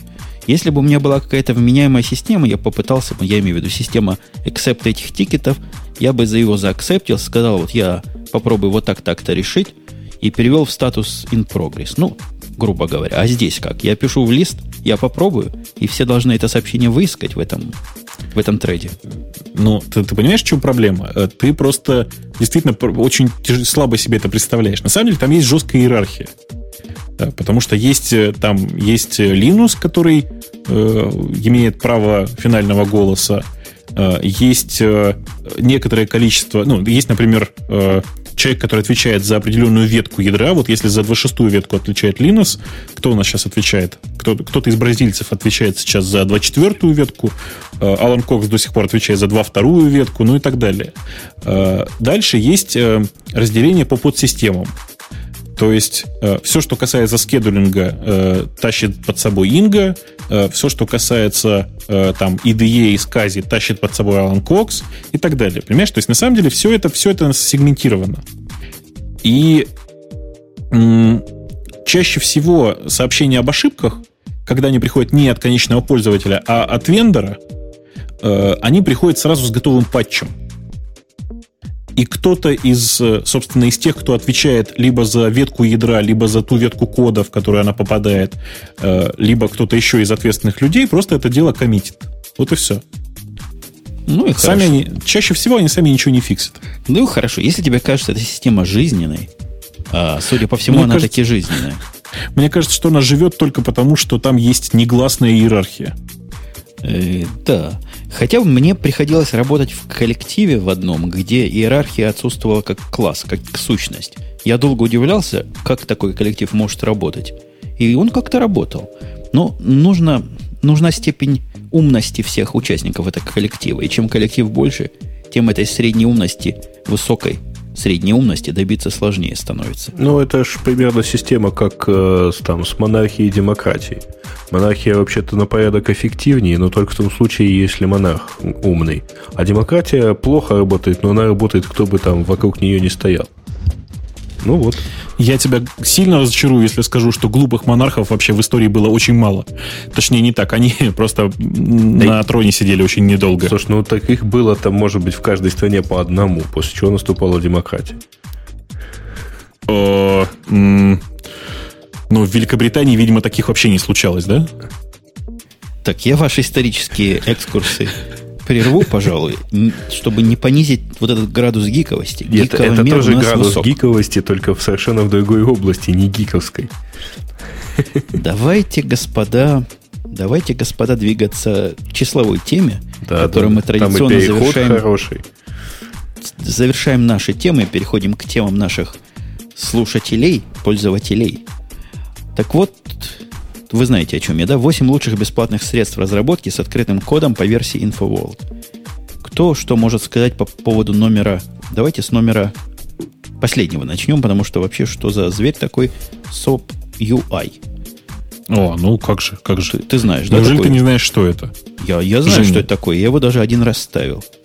По-моему, даже Да. как плагин к Eclipse он выходил когда-то, да? Бывает да, да, такое? да, да, да. Я его тоже ставил как плагин к Eclipse, несмотря на то, что он есть как отдельное приложение. Если вы разрабатываете э, что-то с использованием SOAP или э, там где-то как-то вам приходится интегрироваться с SOAP сервисами, то, конечно, это просто бесценная вещь. В ней можно сказать, я вот хочу послать запрос вот э, к такой-то функции SOAP с такими-то параметрами и получить результат. Э, посмотреть на там, в смысле, прям, прям, прямо, прямо готовый VSDL импортировать и прямо из него выбрать функцию. То есть, ну, просто нормальный, красивый способ задать вопрос SOAP. Хорошее дело, полезная вещь, хотя ничего такого гениального. Я помню его, как он выглядит, все распарсивает, все показывает красиво. Да, ничего гениального не вижу. Те, кто кричат сейчас в чате, сделайте паузу, чтобы мы сходили вместо э, покурить и оправиться, вы можете остановить, а потом в подкасте послушать. Дальше у нас JavaScript Framework Prototype. Ну, я как-то от JavaScript далек, но это слово слыхал многократно. Ну, ну, я могу рассказать про прототайп. Прототайп это просто феноменальная вещь сама по себе, несмотря на то, что я э, достаточно давно мигрировал на альтернативный фреймворк на jQuery, э, но при этом прототайп это один из первых таких действительно хороших фреймворков для JavaScript. Он уже просто сейчас, считается- сейчас считается просто классическим. Э, Женя, что такое, что такое фреймворк? Фреймворк в данном случае это очень громкое название, это набор библиотек, э, которые облегчают программирование э, HTML и JavaScript. JavaScript для HTML-страниц. Это ты поправился, чтобы я не кинулся в горло сразу вцепиться по слову фреймворк? Да. А, не на, буду. самом деле, на самом деле это просто библиотека такая. Э, все- прелесть ее в основном заключается в том, что в ней очень много... Есть в русском выражении синтаксический сахар, скажи. Ну, И- очень, очень, очень сильно, да, очень, очень упрощается синтаксис написания, например, я не знаю, банальных каких-то AJAX запросов. То есть он, оно просто, просто сильно облегчает жизнь. Все. Номером... Вообще у меня есть там глубокие мысли по поводу вообще адекватности JavaScript как, как языка разработки веб-приложений Web 2.0. Но это оставим для других подкастов, следующих выпусков. Номер 6. Насыщенное интернет-приложение и именно OpenFlex. То есть rich такие приложения. Э, OpenFlex. Adobe Flex Builder позволяет этот самый OpenFlex и генерить. Ну что, хорошее дело. Что можно Ну да, сказать еще? Да, да, да. Особенно мне нравится, что на самом деле эти приложения, в смысле флексовые, можно из любой операционной системы на самом деле билдить. Э, Вообще просто очень большой шаг со стороны Adobe вперед. Э, Я думаю, что со времен, не знаю, там, Macromedia Flash 6 ничего такого, такого сильного шага еще не было. Тут сказано, что конкурентами. Flex являются всякое разное. Silverlight, например. А сами себе они не являются конкурентами. Air не является конкурентом Flex. А Air — это часть, на самом деле, флексовой технологии. То есть вообще весь этот, весь этот флекс, это, ну, как флекс и Air — это близнецы-братья, что называется. То есть на самом деле они, э, они никак не перекрываются. Система управления бизнес-правилами JBoss Drolls. Drools, наверное, номер пятым здесь сказано. Указано, что это достойный соперник платных собратьев JRules, имеет быстрый движок, TRPR 10D. М, Ты, ты скажешь что-нибудь про Drools? Ты слыхал про Drools? Я первый раз услышал. Ну, если я правильно помню, то это система, э, как называется, workflow. Просто. Ну да, бизнес правилами куда-то их в Excel это не- непонятно куда чего. Меня всегда такие высокоуровневые бизнес штуки удивляют. Хотя тут недавно, я тоже автопик сделаю, начальник наш притащил такую хреновину, которая стоит сумасшедших денег. Относительно для такой аппликации сумасшедших денег. Но идея простая. Ты подключаешь эту программульку. Программулька разухабистая до нельзя. Вот такой гуй, что просто я таких давно не видел как называется, не помню, не спрашивайте. Подключаешь к любым базам данных, к любому набору. и делаешь что-то типа э, олапа только для простых людей и сразу визуализированного. Потом на этот олап накладываешь правила свои и позволяешь, и делаешь визуализацию всего вот этого результата. Страшно совершенно дело. Я как представил, как это программировать, аж руки затряслись. Ну, нет, ну, я примерно представляю себе, о чем ты говоришь. То есть это на самом деле э, визуализатор и э, расширенный редактор для баз данных, да? Не, базы данных не редактирует, он их только визуализирует, но ты можешь там различные рулы прописать, которые связывают между собой что угодно, совершенно в общем виде, как угодно, и в таком же общем виде позволяет все это дело визуализировать очень сложными путями. Я вот о таких способах даже и не думал, и не слышал раньше. Ну и, соответственно, ну, стоит. Да, стоит, по-моему, 5000 на, на одного живого человека лицензии вот на эту штучку. 4, э, номером 4 параллельное программирование. Ну, трудно сказать, параллельным ли программированием TBB является. Ты слышал про эту библиотеку-то наверняка? Да, конечно. Даже ну, я слышал. Это, это нельзя, нельзя сказать, что это параллельное программирование, конечно. То есть это, это очередная попытка создать, я не знаю, там, гринтреды очередные. Ну да, высокоуровневая и далекая от программиста, далекая, я имею в виду, от, от железа, такая штука для мультithreading, собственно, программирования на более высоком уровне. Даже трудно это как-то еще объяснить. Ну, вот такая библиотека. Хорошая, наверное. Вы пробовали? Ну, я, я пробовал и как-то не в особенном восторге пока. Она действительно очень сильно облегчает жизнь во многом, э, особенно ленивым и нерадивым программистам. Но, по, по счастью, у меня, в общем, таких довольно мало. Но мы для этого когда-то эйсовский, эйсовский ОС библиотеку использовали. Она тоже не настолько, не на столь высоком уровне, как TBB, но тоже упрощает жизнь и позволяет человеку далекому от всех этих кишочков написать нормально мультithreadное приложение на C++. Вполне, вполне достойная альтернатива. Библиотека веб-клиент HTTP клиент для Java. Она часть, насколько я помню, по-моему, Apache Commons. Чего-то с Apache связано, если если мне не сменяет мой склероз. Ну, в общем, это да, это, это тот кусок апачевских, как называется, Foundation Classes, которые, э, став, которые ставит почти любой программист после того, как э, наиграется с встроенными библиотеками от Sun. Ничего там такого особо выдающегося нет, но если вам надо функциональность HTTP клиента, и вы не хотите реализовывать это дело, даже узкую функциональность, вполне HTTP клиент можно поставить. Работает как заявлено, надежный, отложен, отложенный, отдебаженный. И хорош, хорошая штучка. Ничего плохого про нее сказать не могу. Во многих проектах использовал. Без всяких видимых проблем. Она хорошая и очень простая. И у нее есть огромный плюс перед всеми остальными в том, что она поддерживает и там, как называется, multiple part binaries, и все подряд, и все подряд. И вообще работает просто как действительно нормальный HTTP клиент. Можно сделать практически все. Номером вторым идет как раз управление версиями JIT. JIT. Мы с JIT ты же там вообще знаком, коллега? Ты что, да, конечно. крутой? Ядр, Ой, крутой ядреный. Linux, да, да, да, ядреный. Ага. Не, на самом деле я им гораздо больше знаком по, там, по всяким другим проектам. Э, ну и, и вообще я просто им периодически пользуюсь очень странными способами. Я уже, по-моему, рассказывал, что мы тут иногда с помощью SVN to Git заливаем все в Git для того, чтобы потом, собственно, патчи свои накладывать. На самом деле это очень удобный инструмент, правда, и это инструмент, который работает с просто охренительнейшей скоростью, просто другого слова я не подберу. Э, и на фоне всех этих SVN, когда есть большое дерево исходников, в общем, гид просто летает. Подожди, вот я... У меня два вопроса. Во-первых, у меня вопрос Э, к Грею. Ты, Грей, к Eclipse JIT поставил тоже? Есть Нет. такой плагин? Я, Нет? я Eclipse снес на всякий случай. Вот это был второй шаг тебе, поставить JIT туда.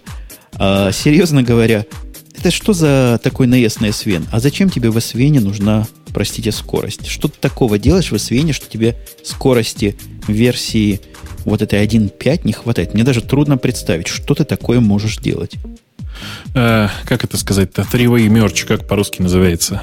Трехстороннее слияние. Ну и что? И где это а, медленно? То есть тебе надо, чтобы оно медленно, за 15 миллисекунд происходило, оно происходит за 40 миллисекунд. Нет, я хочу, чтобы оно хотя бы там за минуту успевало, понимаешь? А оно просто, оно, зараза, работает и работает, работает и работает. Ну, тут, конечно, надо сказать, что там проблема в том, что там дерево исходников примерно 4,5 гигабайта. Вот. Э, и тяжело ему, в общем, живется, конечно, в жизни. Ну да, тут уже нетворкинг будет, пока оно к тебе дойдет, пока туда-сюда, пока эти дельты наложатся на то, что надо. Ну, требования особые у тебя, что поделать. Меня по скорости JIT устраивает, JIT SVN устраивает, хотя наше дерево исходников мы полностью не мержим никогда. Оно размером по более 4 гигабайт будет. Объектная база данных номером один идет, DB40. Э, Женя, это опечатка, это DB4O.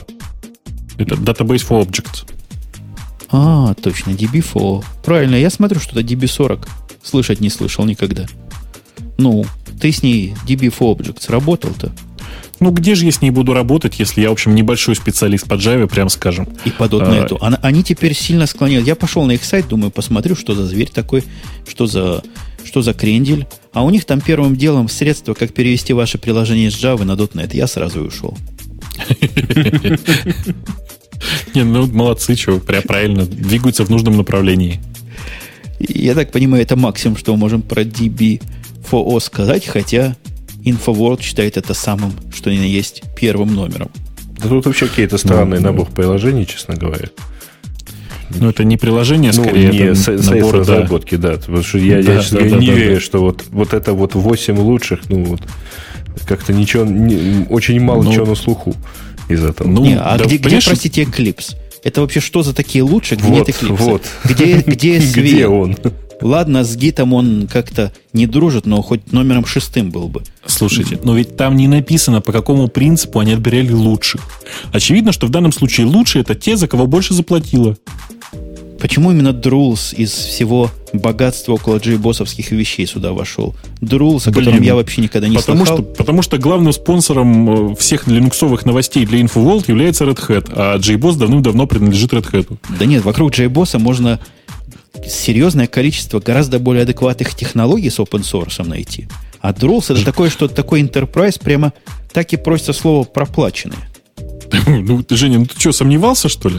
Вот я уверен, что номер один, в смысле Database for Objects проплачен, э, номер пять, то есть GBoss Drools проплачен, и вот, наверное, еще, ты знаешь, насчет SOAP UI я бы тоже подумал. Вообще я бы сюда добавил вот сходу, еще бы добавил Jetty сюда и добавил бы Ace без базаров. Наверное, даже Ace вытолкнул бы TBB отсюда. Ну, да, скорее, скорее всего так. Я бы вообще там слово, вместо слова Ace написал бы там Boost плюс STL. О, о, о Boost про Boost я тоже подумал. И Boost бы хорошо добавить, но в принципе он уже так еще не пройдет лет 100, он станет уже частью стандарта, так что он не нуждается в нашей помощи. Ну, да, я думаю, что еще там 3-4 плюса к э, слову C++, и там будет Boost. Ну, в общем, что... совершенно непонятный набор цифр. Вообще, что к чему и зачем все это нужно. Но основному требованию он вполне отвечает, этот набор цифр. Тема ага. была цифровая, так что мы вполне-вполне уложились в свое забытое, да, да. хорошо забытое правило. У нас есть пользовательские темы слушательские. Будем да. трогать ну, их куда, куда же мы денемся? Ну, ну можем не тронуть, мы сами себе хозяева бары. Да их там на самом деле не, не очень много оригинальных по сравнению, потому что несколько тем мы и так затронули. Так что вполне можно воспользоваться. Ну вот первые две точно, если выставить по рейтингу, вы туда уже, Сейчас я надеюсь, зашли. Как раз, ага. как раз ну, первая тема это как раз по десктопный Linux от IBM. А вторая, Бубук уже перед всеми извинился за вот всего дураков нет. Третья тема. А, продажи iPhone 3G в России начнутся в 2009 году. Об этом заявил а, гендиректор Apple AMC Евгений Бутман. А, ну, в общем, не стал бы доверять в данном случае. То есть он, может, так хочет э, на фоне того, что у Apple есть свое представительство в России с недавних пор. Лучше, лучше верить ему, а не к самому главному дилеру. Или... Подождите, дайте я вас, дайте я вас про этот самый Apple помучаю. Ну, давай. Начнутся они, не начнутся, оно еще бабушка надвое сказала. А сейчас продажи идут вовсю, да? Нет, еще пока не вовсю, потому что он же еще не разлочен. Поэтому ТАИЖ... Как не, разло... как не разлочен? Не разлочен? Нет, не разлочен. Поэтому То ТАИЖ, увы, э, пока мало, так сказать. Ну, разве что использовать всякие там прокси-сим-карты. Вот, но... Слушайте, а вы знаете, что 3G у айфона какой-то совершенно приотвратный? Это вообще только я заметил, или это все, уже знают все до а меня А чем дошло? он тебе поэтфатный? Ну, у меня была какая подспудная мысль? Подспудная мысль, что я смогу поставить iPhone в приемник себе туда, где он у меня стоит в автомобиле, включить какое-нибудь интернет-радио и смогу его слушать. Фиг вам. 3G теряется просто постоянно. В тех местах, я специально останавливался, проверял, в тех местах, где мой, моя карточка ловит 3G просто вовсю, эта штука переключается на Edge, и сразу все теряется. Подожди, ты же говоришь, во-первых, о двух совершенно разных провайдерах в двух совершенно разных стандартах. Ну а какая мне? Я пользователь тут. Не, ну ты-то пользователь. пользователь я пользователь но... говорю, что 3G фиговый. Слушай, ну а представляешь, где-то ты, где ты остановишься, там будет FM радиостанция, но не будет твоего 3G через карточку. И что, кто в этом виноват будет? Спринт? Вряд ли. А вообще э, проблема, наверное, в том, что все-таки 3G э, сигнал тот, который, то, того стандарта, который используется в iPhone, это UMTS. UMTS – это стандарт связи, использующий частоту 2100 МГц, то есть сильно высоко. А это влияет на распространение сигнала, он очень капризный. У него а, в условиях города, ну, там до 700 метров может сужаться сота. Кто-то там уже, по-моему, кубик бросает, гадает, видимо, есть сигнал 3G или нет. По поводу, кстати, по поводу сигнала, господа, вот эти столбики, которые показывает iPhone, новый iPhone показывает столбиков везде меньше, чем старый показывал. И я не знаю, то ли они алгоритм определения индикации силы сигнала поменяли. Может, и раньше так плохо было. Звучит нормально, звучит отлично, лучше, чем звучало раньше, просто песня. Мое ухо аудиофила любит звучание нового айфона. Но столбиков мало. Что за дела? А просто, видимо, потому что у вас, э, у тебя же есть TNT, и у него, э, в общем, не так давно начала развиваться эта сеть. Ну вот, соответственно, недоразвился еще. Там То просто очень... сигнал, сигнал есть, но слабый. Ну, там просто очень много зависит от количества базовых станций. Если их мало, то ты постоянно находишься где-нибудь на краю соты, а не в центре. Слушайте, а обладатели э, iPhone 3G, я вот вас как э, русский человек, русского человека хочу спросить, вы зачем травите? И душу. Мы ему Ты чай на спину льем, у него связи такой не будет. Я тебя хочу успокою, коллега Бубук. Ну? Давай я тебя успокою. Вот 3G, все дела, полный набор столбиков. Да? Представил? Ну, представил. И сказать, что такая разница разительная хождение по интернету вот с этим могучим 3G по сравнению, по сравнению с, с Edge, и по сравнению с Wi-Fi, они все примерно одинаково медленно ходят. То есть ходят как-то. Скорость удовлетворительна, на мой взгляд, во всех случаях. Так что не бери в голову. Я смотрю на этот iPhone, как просто на старый iPhone с белой спиной и в два раза большим местом. Все. Больше никаких польз. Но еще как бэкап для GPS. Вот тот GPS, не до GPS, который там стоит, в смысле программного обеспечения, без программ навигации, хоть что-то, когда основной GPS забыл. Мм. Так что ничего не, ну... такого не теряешь. Я бы три раза на твоем месте подумал, надо оно тебе или нет. Да я уже подумал, что я очень хочу посмотреть на э, Nokia E71 э, хотя бы какое-то время. Э, она мне гораздо больше надо. Э, собственно, что? Я как-то не, не очень понимаю. Вы решили удариться в iPhone тему? У Нет, нас просто сегодня мало про Apple было, пользователей. Про... Я и говорю, у нас сегодня мало про Apple было. Да было, было у нас от про пользователя, Apple. От пользователя в воздух было, у которого такое количество положительных пи у нас на сайте, что просто молодец. Нет, это не у нас на Сейчас сайте, это в, во всей системе комментариев. Да, значит, хороший пользователь, хороший комментарий везде пишет. Ну да. Так. так. Mozilla создаст Следующий... браузер нового поколения. О, они анонсировали Аврору. Слушайте, я понимаю так, что вы никто не, не удосужились, да, посмотреть презентацию этой самой Авроры. Ну, а как мы ее посмотрим? Его же даже скачать еще нельзя. Не-не-не, там есть презентация, эти самые, как эти, мокапы интерфейса. Э, про то, как оно все работает. Я вам скажу, значит, так. Во-первых, они обещают, что эта самая Аврора появится, первые прототипы, работающие в начале следующего года. Это, во-первых. А во-вторых, э, там супер инновационный интерфейс. Весь, э, знаете, если был такой, если знаете, был такой чувак Раскин, Джефф, по-моему, да, он, uh-huh. вот, они как раз типа взяли кучу идей Раскина и сделали новый инновационный браузер, вот как, как, как пользователи любят. Э, в частности, этот браузер очень сильно подходит для мобильных систем и все такое. Так вот, простите, я глядя на все эти презентации, я просто не первый раз вижу презентации этого проекта, я вам хочу сказать, они просто отлично, супер, с нуля совершенно на концепциях Раскина сделали э, Safari для айфона. То есть просто один в один. Ну, то есть по всем фичам это один в один. Ну, там есть одна дополнительная фича. Вот знаете, э, э вместо табов, табы же это же неудобная вещь ведь сама по себе. Э, как представить список большого количества окон, да, вот открытых в браузере? Как это сделано в Safari для айфона? список этих самых окон, он так в линейку выстраивается, и ты его листаешь. Здесь же они предложили сделать как э, в экспозе для э, macOS, когда нажимаешь кнопочку, у тебя, так сказать, они вот по десктопу уменьшенные такие показываются. Все, это единственное То отличие не строчку, по макапам. А в, в, типа в матрицу, да? Да, да, да, да, да, да, да, да. Это единственное отличие от айфона, которое я нашел. Честно скажу. При этом я, на самом деле, отсмотрел, наверное, минут 40 разных презентаций про Аврору.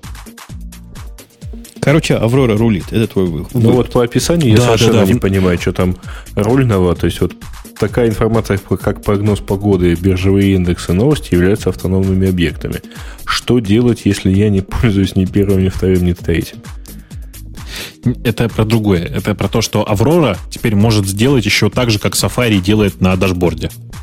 Может сделать Идею, теперь понял? нам всем красиво. Ага. Это вот то, то, что говорили про призм, да? То есть это вот там вот это. Ага. Вот. Угу. Ну, только это, это как призм, только да, то, это, да. Ну, черт его знает. Призм еще рано пока, это не релиз еще. Так, эта тема кем была сказана, мы назвали, да? Руслан Т. Нет, не назвали. Руслант. Руслант и Людмила нам эту тему подкинули. Э, линуксоиды стремительно жиреют, утверждает Ахтох. Угу. Действительно жиреют. Прям представили, да, да, да, да, представили очень-очень показательную статистику. Ну, э, а... там непонятно, насколько это одни и те же линуксоиды в действительности.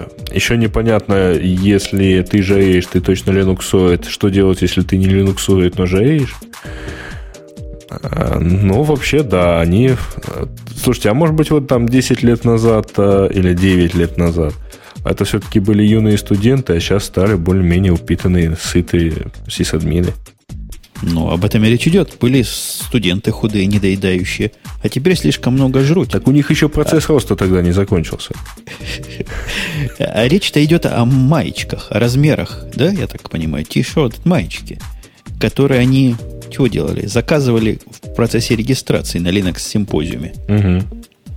Слушайте, у меня есть еще одна гениальная идея. Они шкалу поменяли. Я вот заметил, например, что э, разные там футболки, они вот эти М размеры, они могут и на меня подойти, и на самого худого, там, например, у нас в офисе.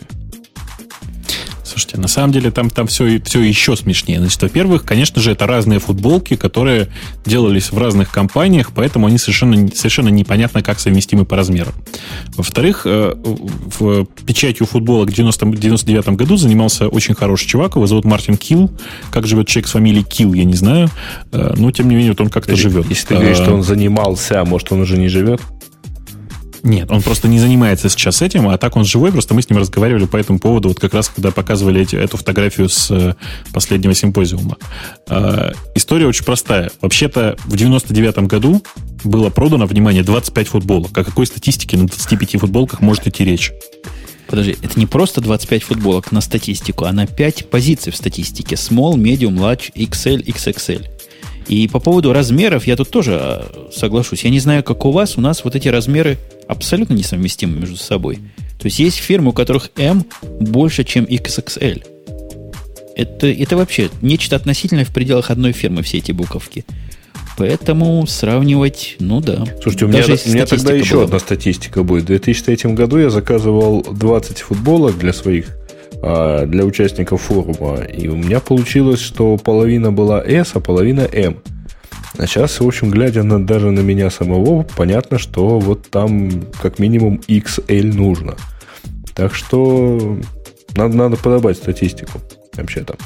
Слушайте, ну да, но давайте еще вспомним, что один и тот же человек, он тоже бывает, размер меняет. Например, вспомним э, Элвиса до открытия Макдональдсов и после открытия Слушай, Макдональдсов. нет, нет, это, не интересно, да? это будет подтверждение того, что, собственно, про что, собственно, и новость, что жареют таки с процессом времени. Это не интересно. Интересно найти обходные способы и объяснения, почему так. Например, я предлагаю сказать, что они матереют. Не жиреют, а матереют. Что это не, не жир, а мускулы и набор нервов. Знаешь, в случае с моим форумом э, все легче, потому что есть еще одна, э, еще одна колонка данных. Количество литров пива, выпитое, выпитое на ежегодном сборище на человека. Угу. Ну, я тебе уверяю, на Linux симпозиуме тоже количество пива и вообще спиртных напитков зашкаливает. Э, это, по-моему, вообще это огромное количество людей туда вырываются строго потому, что и в Штатах, и в Европе есть, в общем, очень много спиртовых ограничений. В Штатах, как я помню, в общем, до сих пор есть 4 или 5 ли штатов, в которых э, алкогольные напитки не продают до 21 года, да? А что, есть штаты, где продают до 21? А, подожди, до 21, до 28, что я сказал-то, прости. Угу. Может быть. До, до 21 нигде, по-моему, не продают. Да-да-да, в Штатах общий лимит 21 год, а то ли 3, то ли 4 штата, из которых до 28. Хорошее дело. Ну, правильно, что ты... Как, как, женил, как женился, так и пиво пить будешь. Правильно? Ага. Заматериал, ага. значит, достаточно. Вот, вот, вот, вот, вот. А, по-моему, у нас интересных новостей больше не осталось, нет? Вот тут да вакансия Yahoo есть, что они типа пойдут.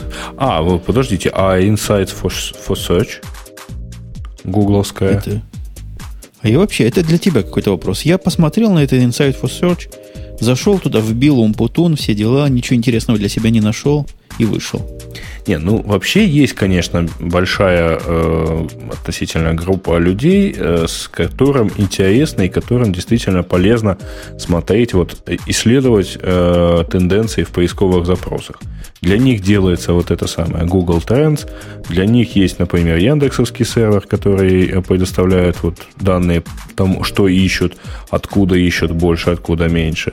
А есть, э, ну, вообще в большинстве случаев вот интерес э, рядовых пользователей, э, пусть даже немножко продвинутых, ограничивается, на мой, по моим наблюдениям, только публикацией очередной записи в блоге. Ой, вы знаете, ко мне по такому идиотскому запросу сейчас зашли, что вот, посмотрите, интересно на этого идиота глянуть. Вот, по-моему, вот ровно такая, такой уровень интереса у всех, так сказать, это вызвало – но хотя вообще так как инструмент маркетолога, как э, инструмент такой серьезный, очень хорошая штука, полезная, можно поискать, посмотреть. Вообще он какой-то парадоксальный немножко. Я сейчас вбил сравнительный график слов подкаст и подкастинг. Так вот, если верить тому, что нам показывают, с подкастами полный порядок. То есть кривулька растет вверх очень круто, красиво. А подкастинг просто в антифазе, в противофазе падает вниз – что непорядок. Не говоря о а том, ты что по-русски ради... вводил? Подожди. Да-да-да. Я как раз про русских хочу в Гугле узнать. А радио Ти он вообще не знает, что такое бывает. Про это я вообще молчу. Никто. Никто, видать, никогда по радио Ти по версии Гугла не ищет. А вместе не пробовал? А, а латинскими буквами не пробовал писать? Радио Ти? Ты думаешь, кто-то вот так ищет? Пишу. Написал. Э, вот радио Ти вместе просто в параллель идет с, с подкастингом. Так же плохо, по-моему. Ну, тут надо, конечно, смотреть более серьезно, и мы сейчас за там 2-3 минуты, а, конечно, ничего не найдем, хотя э, определить, почему вот подкастинг ищется мало, а подкасты хорошо, потому что про подкасты все-таки много чего народ знает, слово уже более-менее начинает быть очередным таким базвордом.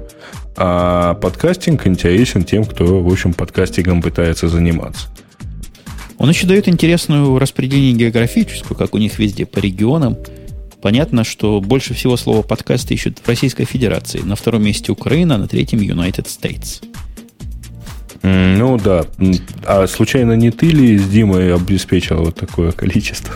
United States. Все, все может, судя по тому, что на четвертом месте Израиль, очень может быть. Там на четвертом месте Израиль вообще-то с нулевыми какими-то данными. Ну, в общем, совершенно, совершенно непонятно. Давайте по Сити посмотрим. Сейчас я кликну по Сити. Ну, Москву понятно. На, на первиле не видно. На не четвертом, видно. да. На четвертом месте Израиль с, нуль, с, нулем, с нулем посетителей. Да-да. Я так и понял. Подождите, на первом месте Москва, на втором месте Еврейская автономная область. Э, как они Израиль обозвали, а? Да что-то что-то здесь странновато. Я так понимаю, это была последняя тема. Я правильно Я вижу? думаю, что Ну, да. в общем, да, тем более, что мы вопросе уже- предлагаю закруглиться. Да, Да, мы уже, в общем, час 40, час 49 разговариваем. Так что, так что уже пора, тем более дальше идут минусовые такие. От, заминусованные темы относительно. Да, а мы мнению народа иногда доверяем, особенно в тех случаях, когда нам оно карту ложится и выгодно. Поэтому на этом мы начинаем с вами прощаться. Активно, но неумолимо. Я напоминаю, что слушали мы все с вами. Некоторые говорили, некоторые слушали подкаст Радио Ти, сайт его radio-t.com. Особо хитрые смогут найти твиттер его, там, по секрету скажу, вместо минусов подчеркивание. А вели его те же и там же, а именно Грей из Одессы, Бобук из Москвы, И Умпутун из э, м, страны предполагаемого противника из э, странного города Напервиль, который находится недалеко от Чикаго, который в Иллинойсе, что очень далеко от Джорджии. На этом мы с вами прощаемся до следующей недели, когда, если вдруг нас не разведут по разным сторонам баррикад всякие войны, Третья мировая война и, и все прочее, конечно, услышимся. Ну, все, пока. Пока. Пока.